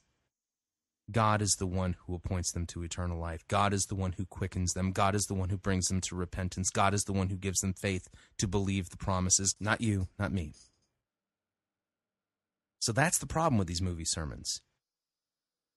I think it shows a complete lack of belief and faith in what God's word says about itself. The power of God is not in the movie X-Men. The power of God is in the preached word. We continue. And as Christians, as believers, you know, people today look at us and they think, what is wrong with those people? And yet we know that God has gifted us and given us the answer to change the world and the way to change the world. And Hebrews 13. No, the Bible's not about changing the world. It's about proclaiming repentance and the forgiveness of sins. Verse 20 says this, "May the God of peace equip you with everything good for doing his will." And so God has given you these abilities and these gifts and tools. And one of the tools that God has given you is the church. It's so important to know what that's about. You know, if you have a task, you have a job to do, you got to have the right equipment. And, for example, you wouldn't try to fly across the Pacific Ocean in a hang glider, right? You would want to be in an airplane. You wouldn't try to play golf with a baseball bat. You wouldn't try to fight a forest fire with a squirt gun. You've got to have the right equipment, and you've got to know how to use it. And God has given us the right equipment. He's given us these tools. And one of the tools that God has given you that's so important in your life is the church. All right, 1 Timothy Chapter 3, verse 15 says, "I want you to know how people who are members of God's family must live." God's family is the church of the living God, the pillar and the foundation of the truth. Now notice that this verse says that the church is God's family. The church is not an institution. It's not. Okay, apparently, we're off topic now. We're no longer talking. I mean, we just started with a little bit of X-Men, just enough to prime the pump, and now we're off on a different topic. I mean, if you were a pagan, would you feel like you just experienced the bait and switch? It's not a business. It's not some kind of religious club, but it's a family. And it also says that the church is the pillar and the foundation. What happens to a building without a solid structure, a solid foundation? It's going to crumble. And when troubles come into your life and problems come into your life, if you don't have a solid foundation in your life, then your life also will crumble when you face pressure from outside. Being a follower of Jesus Christ is so much more than just being a believer. A lot of times when we think of being a Christian, we think it means being a believer. But today, many times people are... Okay, notice what he's doing at this point. He does this quite a lot in the sermon. He just starts throwing out all of these slogans. That's what they sound like. They sound like religious slogans. Christianity is not just about being a believer. It's about being a follower. The thing is that he's not preaching from a biblical text. He's not actually engaging in exegetical preaching. As a result of it, you're not really hearing Christian doctrine. What you're hearing is purpose-driven doctrine being asserted without it actually being exegeted out of the text. So listen carefully. You're going to hear a lot of these in this sermon. You're going to hear a bunch of slogans, a bunch of things he's just going to throw out. But he's not exegeting a passage. He slogan, proof text. Slogan, maybe not a proof text. Slogan. And then finally something that sounds something similar in a biblical passage. But he's not actually doing biblical preaching. He's not. This is, I'm going to preach purpose-driven doctrine, but I'm not going to actually exegete it out of a passage. I'm going to make the assertion, and then I'm going to go find a verse to back it up. Are belongers before they're believers. And so it's important that you have a family that you belong to, and that you can come in and be a part. Gotta pause there, because I gotta back this up. I want you to hear this in context. So I'm gonna back it up maybe about 15, 20 seconds. Hear this again. Think of being a Christian, we think it means being a believer, but today, many times people are belongers before they're believers. And so it's important. Okay, this is a critical piece of purpose-driven methodology. This is Erwin McManus's ideas. This idea that people belong to a church before they're believers. They begin discipleship before they even believe in Jesus Christ. This is some convoluted stuff here, and that's what that phrase. You got to unpack that. That's what that's talking about. That you have a family that you belong to, that you can come in and be a part of. Ephesians chapter 2, verse 19 says, "So now you Gentiles are no longer strangers and foreigners. You're citizens along with all of God's holy people. You are members of God's family. Those who are on the outside have now been brought in and are made a part of a family as brothers and sisters of Jesus Christ. And today, I believe the church has gotten a very bad rap. And a lot of people, it's kind of cool today to say, well, I like Jesus, I just don't like the church. Have you ever heard that? Maybe you've said that before. I like Jesus, I just don't like the church. Well, the Word of God says that I'm not sure what the center of this sermon is. I really don't know.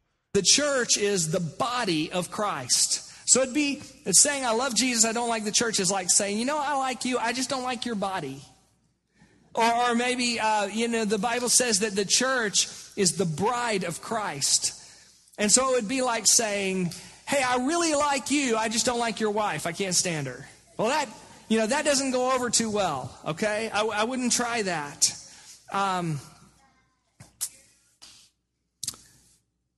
You can measure your spiritual maturity and your spiritual depth by how you feel about the church. Because... Okay, but can you give me a passage that says that? I can qualify or quantify my spiritual maturity or depth based upon what I feel about the church. Do you have a passage that says that? This is an assertion made, but he's not exegeting a passage, so we're not hearing biblical theology. The goal of our lives is to be more like Christ. And the Bible says... Do you have a Bible verse? Do you have a passage that if I were to read it in context that says the goal of my life is to be more like Christ? Do you... I mean... Assertion. This is a slogan he's just thrown out. This is almost like a bumper sticker, slogan. But he's not engaging in exegetical preaching. I have no idea what he's talking about, where he's getting any of these ideas. It says that Christ loved the church and gave himself up for her. He gave his life for the church. And... yeah, that's true. He did. A lot of people have given up. By the way, I should play this. That's a full-blown gospel nugget right there. That's right. He loves her and gave his life for the church. That was the gospel. We continue. On the church, a lot of people criticize and attack the church, and I understand that the church has some problems. I'm talking about the church at large. This church as well, but just the church at large, warts and all, there's problems. But I tell you what, I love the church. I love God's people. And if you don't like the church, you're not going to enjoy heaven very much because... Do you have a passage in the Bible that says that? That's who's going to be in heaven, okay? Other Christians. And so we got to learn to love each other. Yeah, slogans. These are all slogans and assertions. He's not really preaching from a biblical text. ...and get along with each other. And so often we undermine the importance of the church and we think we can just be like a Lone Ranger kind of Christian. Well, that's like saying, I want to be a part of the NFL, I just don't want to join any particular team. Or I want to be a soldier, but I just don't want to join any particular branch of the armed forces or any particular platoon. Or I want to play the tuba, I just don't want to join an orchestra. Well, good luck with that. Because nobody wants to hear you play the tuba on your own. The Bible says you belong in God's family. And let me tell you, sometimes we think about the church as a place that we go to. And I'm going to go to church. Well, there's a difference between going to church and belonging and being a part of a church family. Yeah, I'm sure that there is, and there's a big difference between actually preaching God's word, opening up the biblical text and reading it, proclaiming it, digging into it, digging out what it's actually saying, and just randomly pulling a verse out of context here, asserting a slogan there, and then trying to back it up with an out-of-context verse from there. There's a big difference. Church isn't meant to be something that you just attend. It's a family that you're a part of. And I want us today to look... Great, I believe that. Can you actually open up the Bible and show me in context how God's Word teaches that? And how you can be a part of this team and how you can be a part of the church that's all about changing the world. The team that... Really, where in the Bible does it say that the church exists to change the world? I can't think of a single passage that says anything that goofy. God has given you is the church. And God gave you the church to fulfill your life purpose. The reason that... Okay, where in the Bible does it say that God gave me the church so that I can fulfill my life purpose? Again, this is a string of slogan after slogan after slogan after slogan. And... yeah, that's great, Cole. Yeah, your job is to preach the word, which means I expect an open Bible, large sections of Scripture being read in context. And if this theology's in the Bible, well, then the text itself will show that. He's placed you here on the planet. And the first point, and you can follow along in your connection points, okay, in your worship guide to take some notes. You can also follow along on your mobile device. And that address is listed in your connection points. But the first purpose of the church is this. The church helps you to focus on God. I know that many times as we just go through life with all the distractions and all the pressures, it's easy to forget that God is always present in your life. And if you're like me, you can go a long time without focusing on God. Now, notice that he's not correctly keying in as to what this problem really is and what the nature of this problem is. Go back to the sermon I played in the first hour, the 12-minute long sermon. The pastor at that small, obscure Lutheran church in the middle of Ohio got it right. When you don't call upon God first and you try whatever it is that you turn to, that's your God. You are guilty of idolatry. You are guilty of not loving God with all of your heart, your mind, your soul, your strength. And in fact, you are an idolater, and that damns you. Okay? Here Cole has steered into a similar point. And, okay, but he doesn't see it for what it is, a damnable sin. And he's not preaching it for what it is, a damnable sin. As a result of it, there's people who are hearing this, even as watered down as this law is that he's preaching, they're going, ooh, yeah, I haven't done that, or I don't do what I need to do here.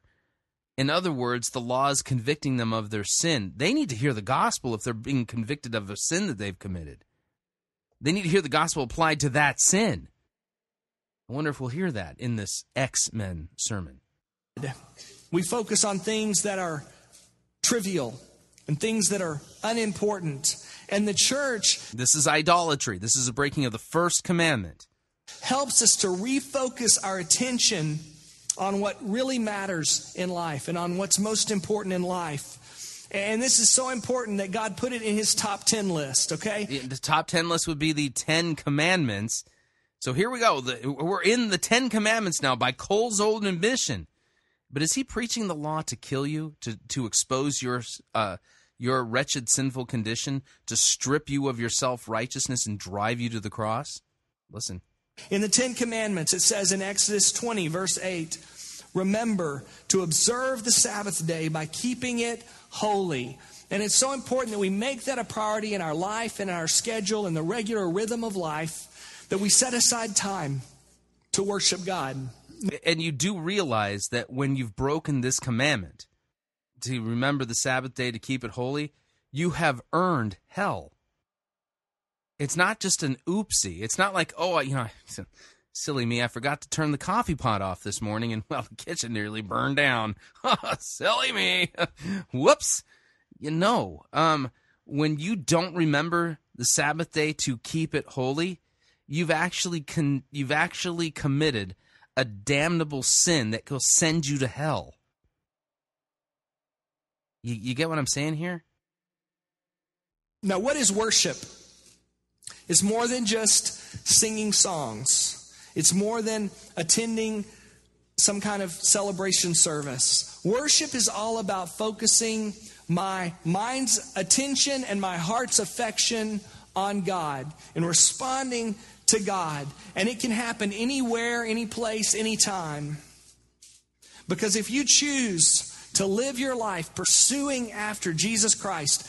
Law, then he will always be with you wherever you go. But if you don't, will he be with you? Because notice he said, pursue him with all of your, then he will be with you. If you do this, then he will do that. That's law. What about the times when I don't pursue Jesus, which is every day? How about the times when you don't pursue Jesus with all your heart? Will he continue to be with you? The law can't comfort you, can it? Because the law is never done. It's never accomplished, not by you, and it's always condemning you for when you don't do it. If your hope is that God's going to be with you if you do this, then, well, you have no hope at all, because God's not going to be with you because you continue to sin against him flagrantly, daily, and much. By what stretch of the imagination do you think you deserve to have God be with you at all? You don't keep his top 10 list. You're not even close. So you can worship him any place that you are. Matthew 22, verse 37, it says, Jesus replied, he said, you must love the Lord your God with all your heart, all your soul, and all your mind. This is the first and greatest commandment. That's right. And if you don't, then you're going to hell. By the way, love is not the gospel. Love is law. Love is not, see, a lot of evangelicals absolutely believe that love is the gospel. It's not. The gospel is that God so loved the world that he gave his only begotten Son, that whosoever believes in him will not perish. But the gospel is not love God and love neighbor. That's the law. And that's the thing that damns you, because you don't. You don't love God with all your heart, and you don't love your neighbor as yourself. And if you think that you do, oh, please, let me talk to your coworkers or your spouse, and we'll get this cleared up in like 4 seconds. Tell you what, why don't you help me out with this one, all right? Let's say this together. A lot of volume here. Jesus replied, you must love the Lord your God with all your heart, all your soul, and all your mind. This is the first and greatest commandment. Why is this the most important thing in life? It's because that's why you were created. He makes it sound like it's just so easy to do. All you got to do is apply yourself to it, a little elbow grease, and there you go.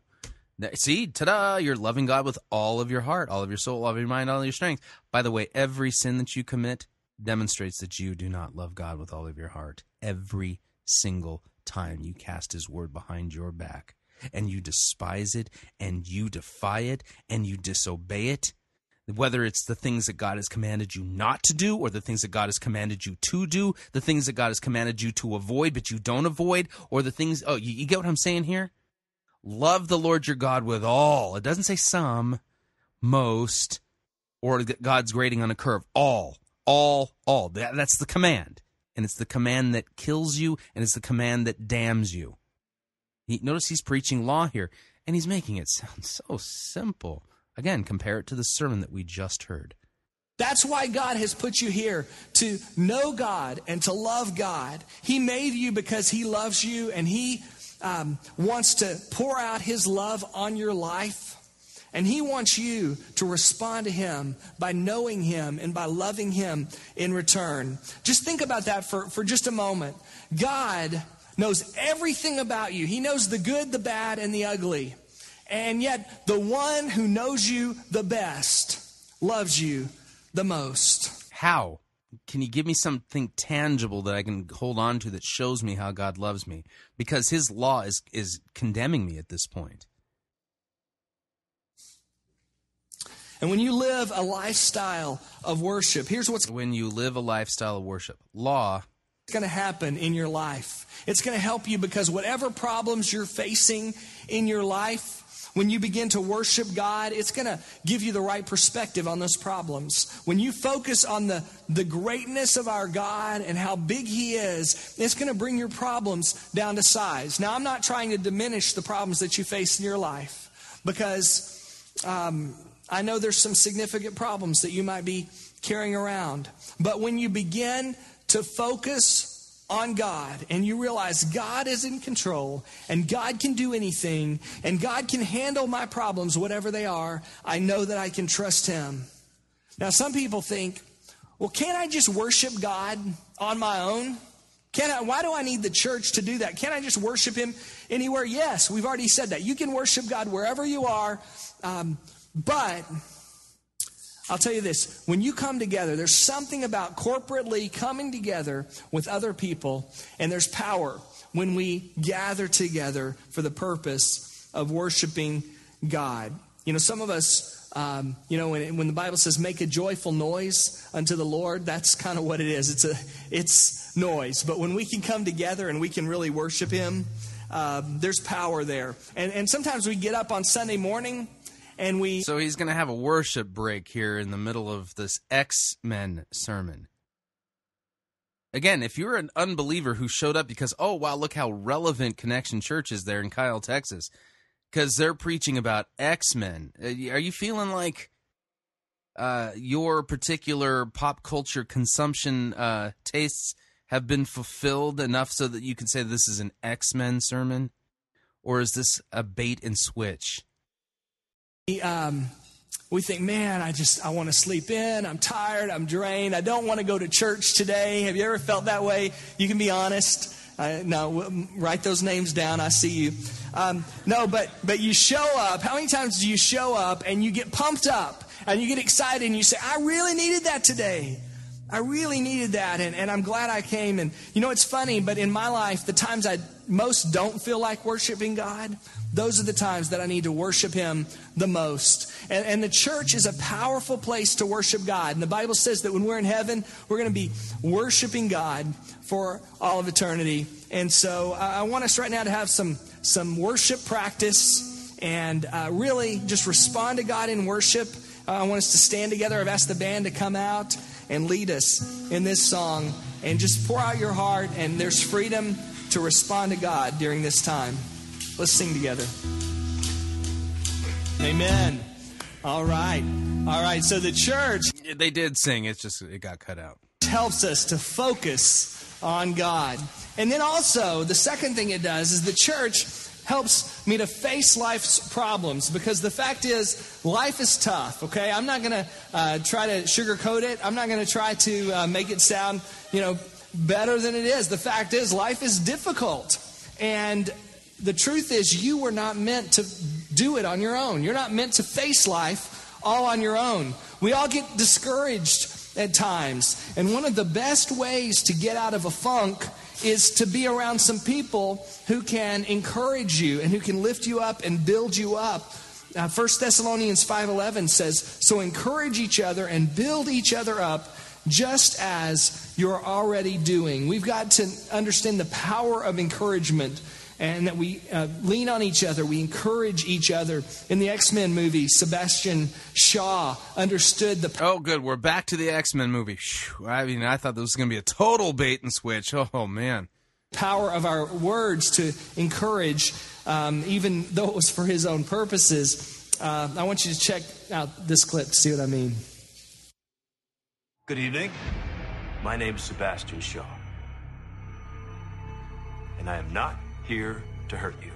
Friends, there's a revolution coming when mankind discovers who we are, what we can do. Each of us will face a choice. Be enslaved or rise up to rule. Choose freely, but know that if you are not with us, then by definition you are against us. So, you can stay. This is an example of encouragement. This sounds like the kind of encouragement you get from the Gestapo. Fight for the people who hate and fear you. Or you can join me and live like kings. This is the worst sermon illustration ever. It's like getting encouragement on how to be a fellowship of believers together from Satan himself. Good night.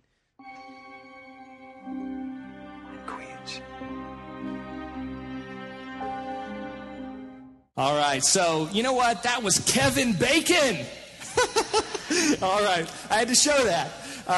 Encouragement, the power of our words to encourage. Yeah, that Kevin Bacon character, Sebastian, he is just so encouraging. That soundbite, that movie clip was just teeming with mafia-type encouragement. That was encouragement, all right. That was like a veiled threat kind of encouragement. It's the kind of encouragement you get from a mafia don, you know?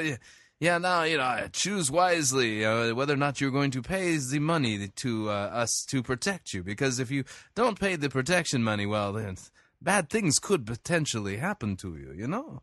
So choose why. I just want to encourage you, you know, choose the way to go where you will not be hurt. Yeah, you catch my drift. Encourage others. How many of you enjoy camping? It's a little warm right now to go camping, but I love building a campfire.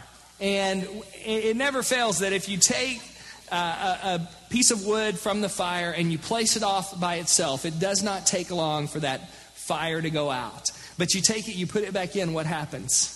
It'll light back up, right? And the same thing is true in our spiritual life as well. When you take yourself and you remove yourself from the body, from the church, then it won't take long before your spiritual passion and your spiritual fire begins to go out. And yet, if you come back together, you begin to feel that passion again, because we need each other. 1 Peter 3:8 says, "Finally, all of you should be in agreement, understanding each other, loving each other as family, being kind and humble." It says that we've got to be like a family. Okay, that doesn't mean that we always get along, right? It doesn't mean that we always agree, but that's the goal, that we understand each other, that we love each other as a family, being kind and humble.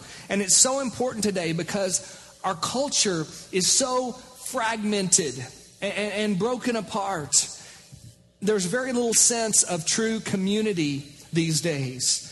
And even though we live in these subdivisions and our homes are so close together, what do? We go home. Some of us have the garage door openers if you can get into the garage. I haven't been able to accomplish that yet, but nevertheless, we get into our homes and get behind our doors. We're into seclusion, but God is into inclusion. We're a family. We're brothers and sisters. We should care. There's a whole... Again, it's another slogan. I mean, this is like slogan theology. Good night. This isn't exegesis, it's just sloganizing. For each other.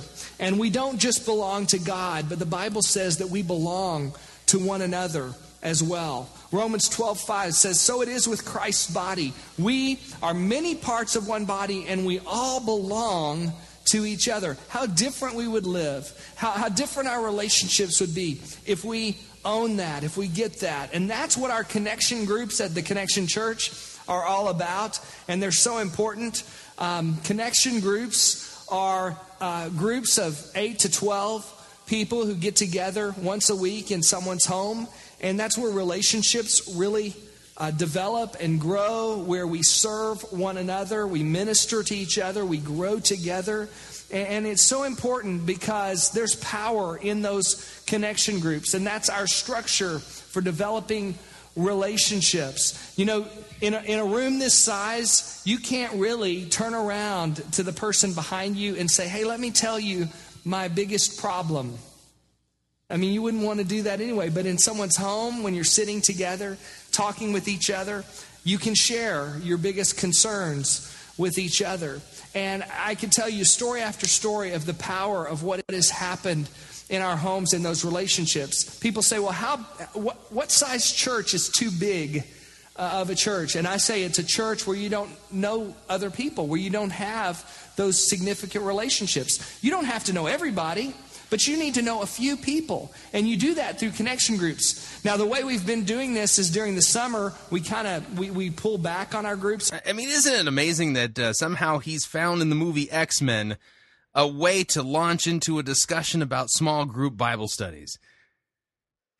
I mean, they may not even be Bible studies. They're life groups. They're connection groups. But, you know, you understand what I'm saying. It's a little bit, kind of to take another run at it starting in the fall. But today is a day where you can decide, I'm going to make that a priority to be a part of a group. In fact, you can begin to get information about that as well. And you can take your connection card and mark, I want some information about groups, and mark that as a decision today to begin to develop some of those relationships.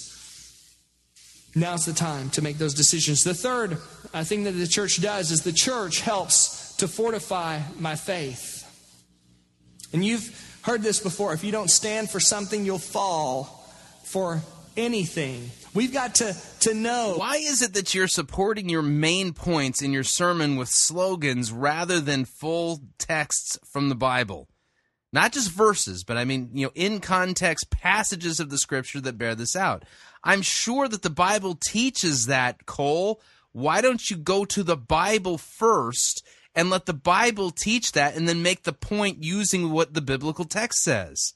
What matters and what we believe, and the church is here to help you strengthen your beliefs and strengthen your convictions, to help you figure out what's really important and what really matters in life. They ask me many times, what is God's will for my life? They want to know what is God's will for their life. And we try to make it this complicated, difficult thing, but there's some very clear things in God's Word. And if I were to put God's will for your life in just two words, I'd say it's this: grow up. All right? For many of us, we just need to grow up. We've got to grow up spiritually, and it has absolutely nothing to do with how long you've been a Christian. It has everything to do with your spiritual growth and your maturity. And people have a hard time understanding the Bible many times. And so that's why at the Connection Church, we say, when you plug in and you connect with this church, we want to help you understand God's Word and not only understand it. Well, Cole, if you want to help them understand God's Word, don't you think you should have a biblical book open and be reading an entire section of it, or make sure that copious amounts of the Bible are handled and dealt with and taught and proclaimed on a weekly basis? I mean, we're not hearing the Bible in this sermon; we're just hearing about it. And some of these points you're making are tortured at best. But be able to apply it to your everyday life so that what we talk about on Sunday, you can put into practice in your life on Monday morning. Now, here we go again. Okay, this is a perfect example of this biblical principle reductionism that goes on in the seeker-driven churches. Again, I'll use my favorite example, okay? You read the passage in the Gospel of Luke where the angel Gabriel comes to visit the Virgin Mary and announces to her that the Holy Spirit is going to overshadow her and she's going to conceive and bear a son and is to name him Jesus. And Mary says, "Oh, how can this be since I've never been with a man?" Okay, so we read the passage in the Gospel of Luke that tells us the virgin birth. What is the life application of that passage? Answer, believe what the passage says, because the Christian church in all of its creeds confesses that God's Word is speaking the truth here, that the virgin did conceive and bear a son, and his name is Jesus, which means Savior. There's nothing for you to apply on Monday here. This isn't going to help you with your relationships at work. It isn't going to help you in your relationships at home. Even with your friends, or maybe even distant acquaintances. This is for you to believe. That's the application. And begin to live out what God's Word says for your life and live out God's will. Again, how do you live out the announcement that the virgin is going to be with child? Not all Scripture, it can be applied that way. The Bible isn't a flat book of rules. It's not like a bunch of cookie cutter Confucius fortune cookie sayings. There are some passages of Scripture that teach theology that is to be believed and proclaimed, and there's some parts of the Scripture that teach us things that we ought to avoid, or things that we should flee towards, or things that we should do, and some things we ought not to do. But each section of Scripture has to be handled correctly so that the theology is believed and the laws that are there they get applied in that sense. You can't reduce the Bible down to everything that you can't apply certain parts of it. You get what I'm saying? For your life. Ephesians 3:10 says God's purpose in all this was to use the church to display his wisdom. The church is here to display God's knowledge and his wisdom. And in this movie, X-Men: First Class, now we're back to the movie. Charles Xavier, he sets out to create a training school, a training camp for his young mutants to harness the power of their special gifts, because they understand that even though they have a gift, it's got to be fanned into flame, it's got to grow, and they've got to learn how to use it. So check this. They're just kids. No, they were kids. Shaw has his army. We need ours. We'll have to train. We can't stay here. We've got nowhere to go. Yes, we do. This is yours. No, it's ours. Come on, time for the tour. You know, when I do this, bad things tend to happen. It's because you can't control it. It controls you. That's why we're here, Alex. That's why we're training. This, it's like any other muscle in the body. You can control it. Try higher frequency. Much higher.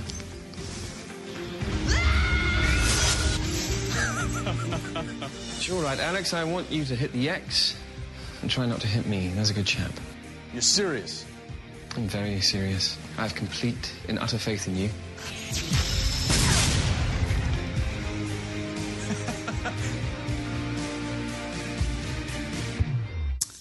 I love that where they say, this is yours. No, this is what? He says, this is ours. And that's what the Connection Church is. This is a place for growth. This is ours together to grow in our understanding of who God is and what his purpose and his plan is for our life. And at the Connection Church, we have a process in place. We just started a new Fresh Start class, and Fresh Start is all about new believers or people who say, you know, I've been away from following God for a long time, and I want to begin to lay a foundation, a solid foundation, and Javier Castillo is leading that right now on Thursday nights, but you can sign up for that by marking your card and putting Fresh Start, and we'll get you some information about that class. We also have a class called Connection 101, and it's all about being a member of the Connection Church. And you can find out more about our purpose and our story and our strategy through Connection 101 and what it means to be a member of the Connection Church. And you can mark that today and say, that's my next step. Or it could be that you're ready for Connection 201, and that's all about how to grow spiritually and talking about the tools that you need to grow to maturity. And then 301 is all about discovering and developing your shape for ministry and the way that you're designed to minister and what ministries at the Connection Church you can be involved in. And the thing is, some of us, we think, well, I have to sort of do this on my own. You know, it's sort of, you know, work yourself up and I'm going to grow spiritually by myself. No, you know, people think that you have to become a monk and join a monastery to be the most spiritual. But that's not what Jesus did. Jesus was with people. And if you're off by yourself, you can't grow relationships that way. You can't learn to love others when you're by yourself. You can't reach out to others when you're by yourself. You grow spiritually by living out your faith in a family of Christ followers. So that's all about growth. But then also, the church helps me to find my ministry. And God has created you uniquely for what he wants you to do with your life. And notice this is just purpose-driven doctrine down the line, but he's not digging this out of a biblical text. Again, he's just preaching it slogan style. The Connection Church, we call the way God has created you, your shape. Your shape stands for 5 unique aspects of who you are. The S stands for spiritual gifts. Every Christian, when they become a Christian, the Bible says that you receive or are given a spiritual gift that's a special ability given to you by God. It's just like the X-Men. You can be like Wolverine. The H stands for your heart. That's your passions, the things that really fire you up and motivate you and interest you. The A is for your natural abilities that you were born with. The P is for personality, your personality style, and E is for your life experiences. Because we all bring different experiences to the table. Some of them are good and some of them are bad. But no matter what they are, God wants to use those experiences to make a difference through your life and through your ministry. That God never wants to waste any of those experiences, but he wants to use them. Got any Bible passages that say any of this?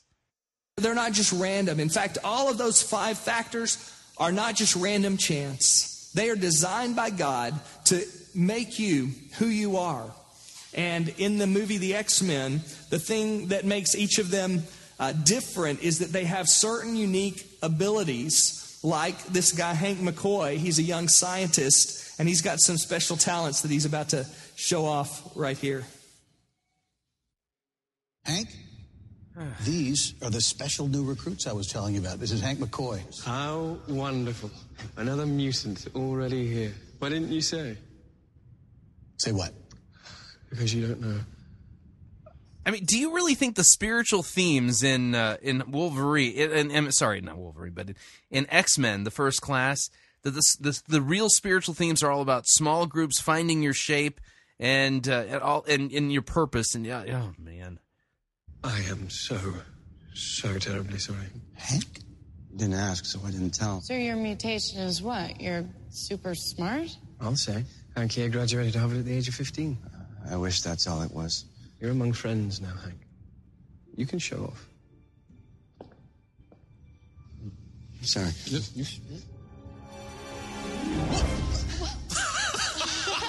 Ta-da.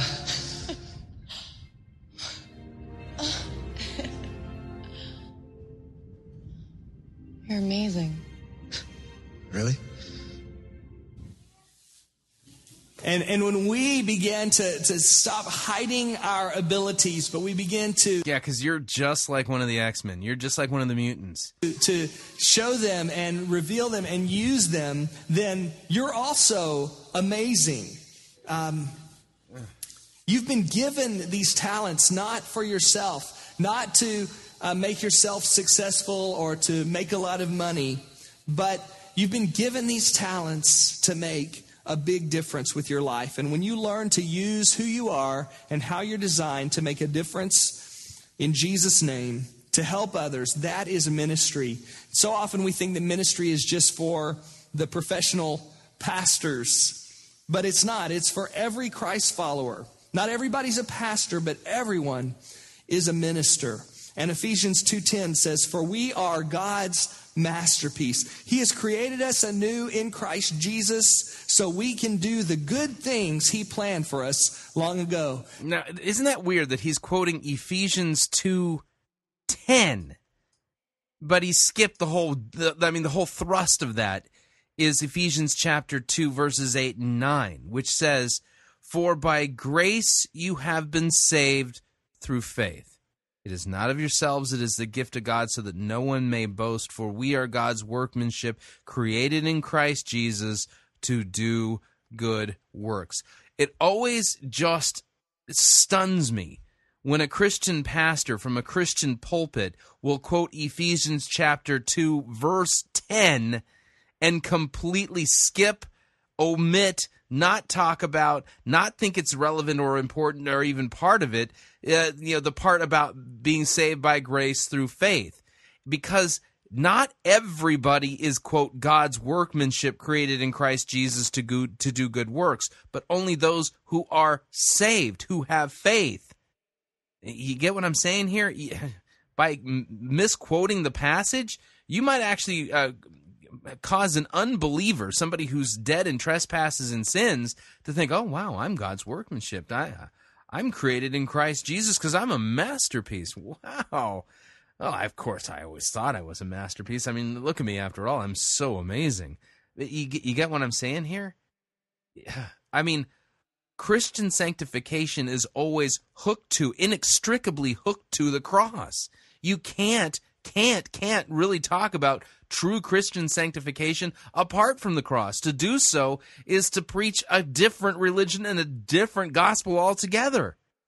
God has planned how he wants you to serve, and he wants you to live that out. And my job as your pastor is to help you be successful in your life and in your ministry. And that's what I love to do, to help you grow and to help you find the sweet spot of why you were made.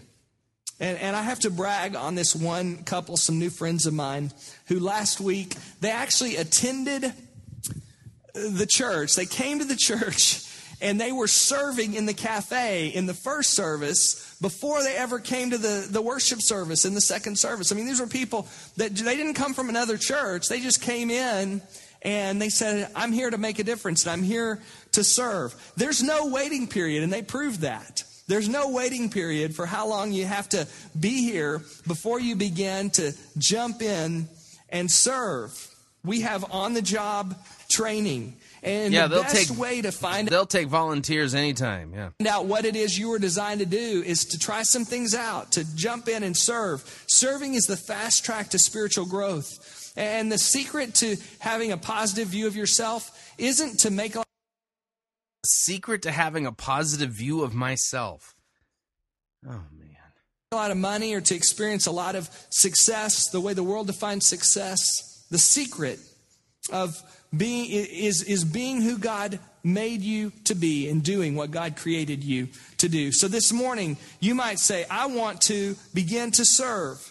And you can mark that on your card to say, I want to serve on a ministry team. And we'll help you find a place for you to serve. And then the fifth and final thing is that the church helps us fulfill our life mission. We're not here to be consumers. We're here to be contributors, to make a difference. We're not here just to take up space. We're here to fulfill our life mission. The reason that you were born... I'm sure the Bible teaches this, but can you actually, like, in context, show me in the Scriptures where this particular doctrine is clearly, unequivocally taught? Born. And when you begin to fulfill that life mission, all of a sudden life begins to make sense in a brand new way.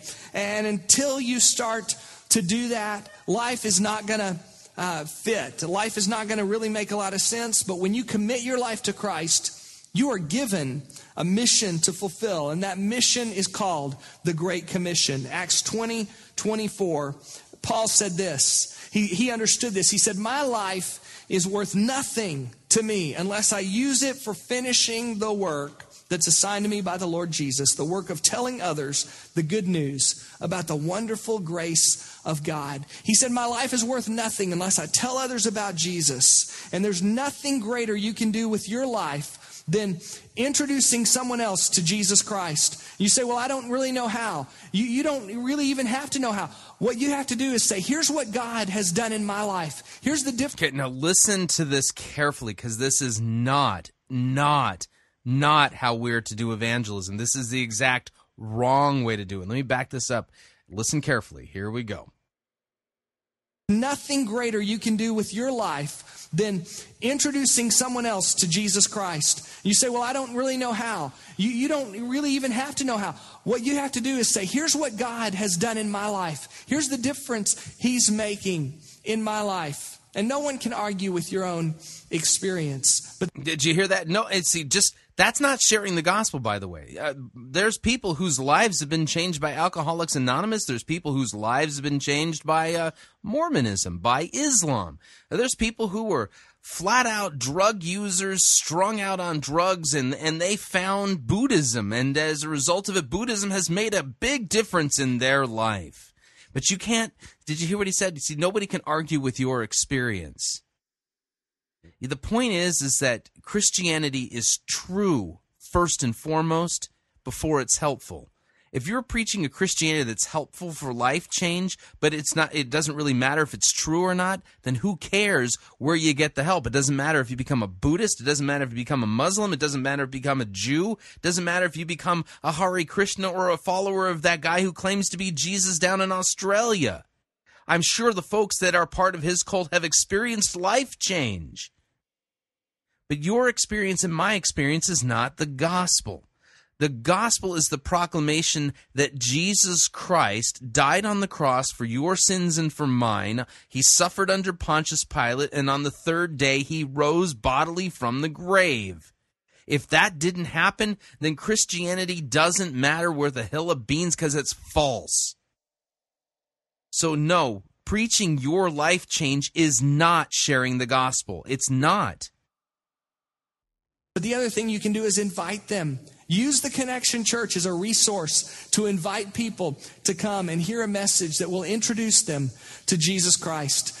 Like this X-Men sermon, really, I don't feel like, again, correct me if I'm wrong, Cole, but isn't the whole purpose of you preaching these sermons so that you can be relevant and draw a crowd so that you can, quote, introduce people to Jesus? Well, when are you going to get around to it in this sermon, to actually introducing them to Jesus? I mean, if Jesus had showed up to this particular sermon of yours, he's still waiting on the wing, in the wings, off on the side of the stage, waiting for you to actually introduce him.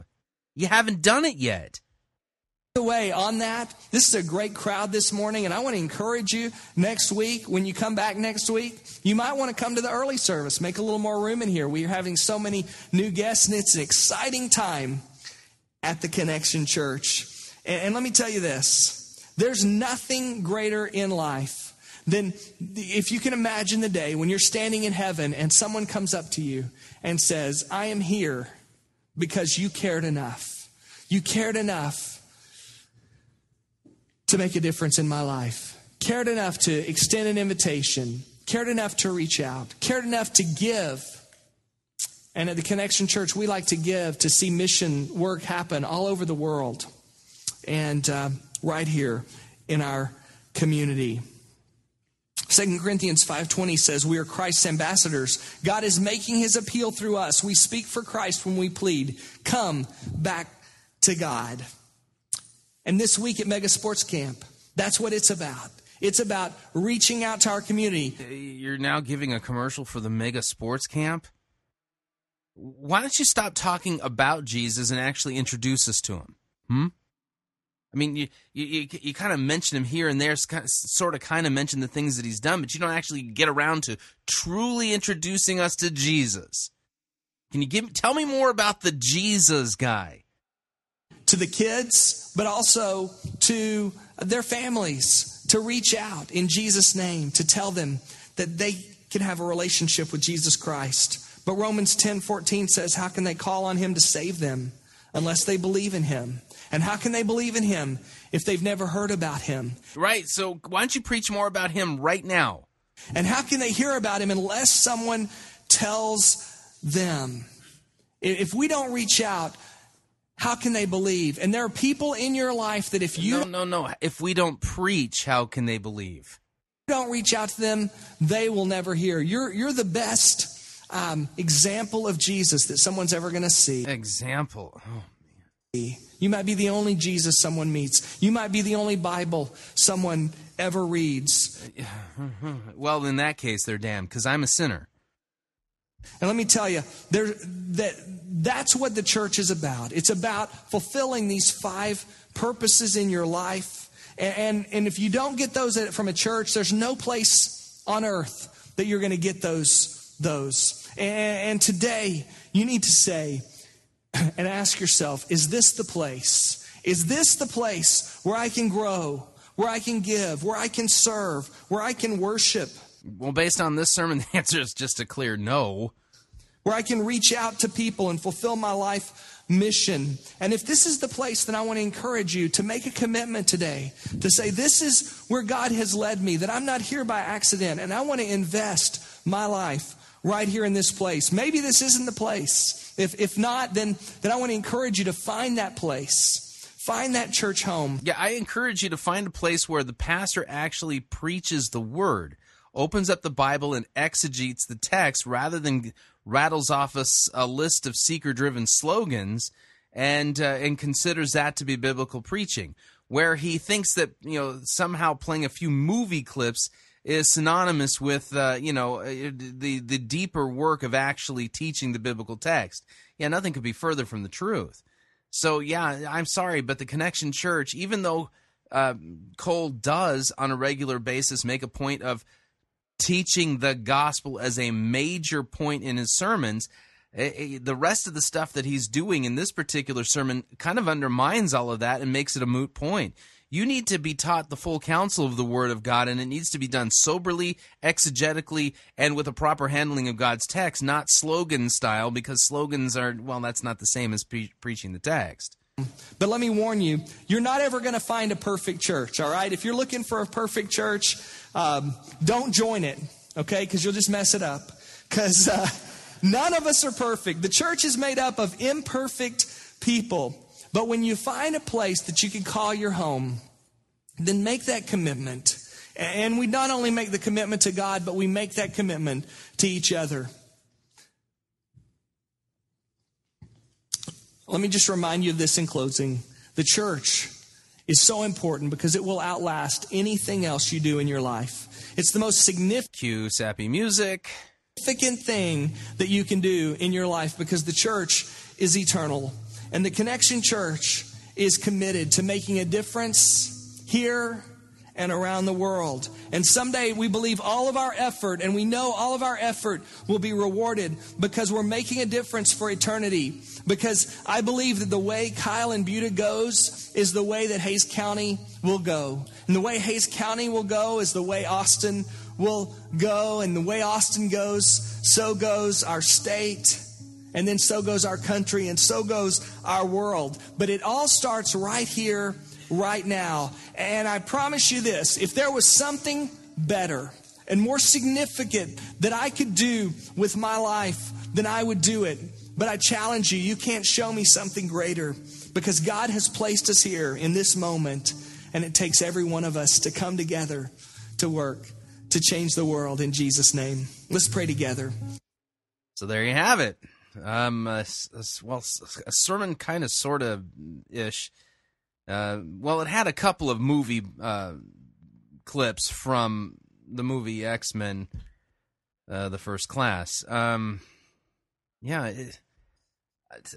don't see what's relevant about this at all. I mean, as far as preaching goes, this is just a complete and utter failure. I mean, these guys claim that they're not compromising the gospel, but I don't see how it is that they can make that claim. It's clear based upon their preaching that they are regularly biffing the text. They're biffing everything. And what gets lost? Clear proclamation of Christ and Him crucified for our sins, and sound biblical teaching, the full counsel of the Word of God. And boy, we got a lot of slogans and some nice movie clips. I mean, one of them was like iffy, I mean, at best.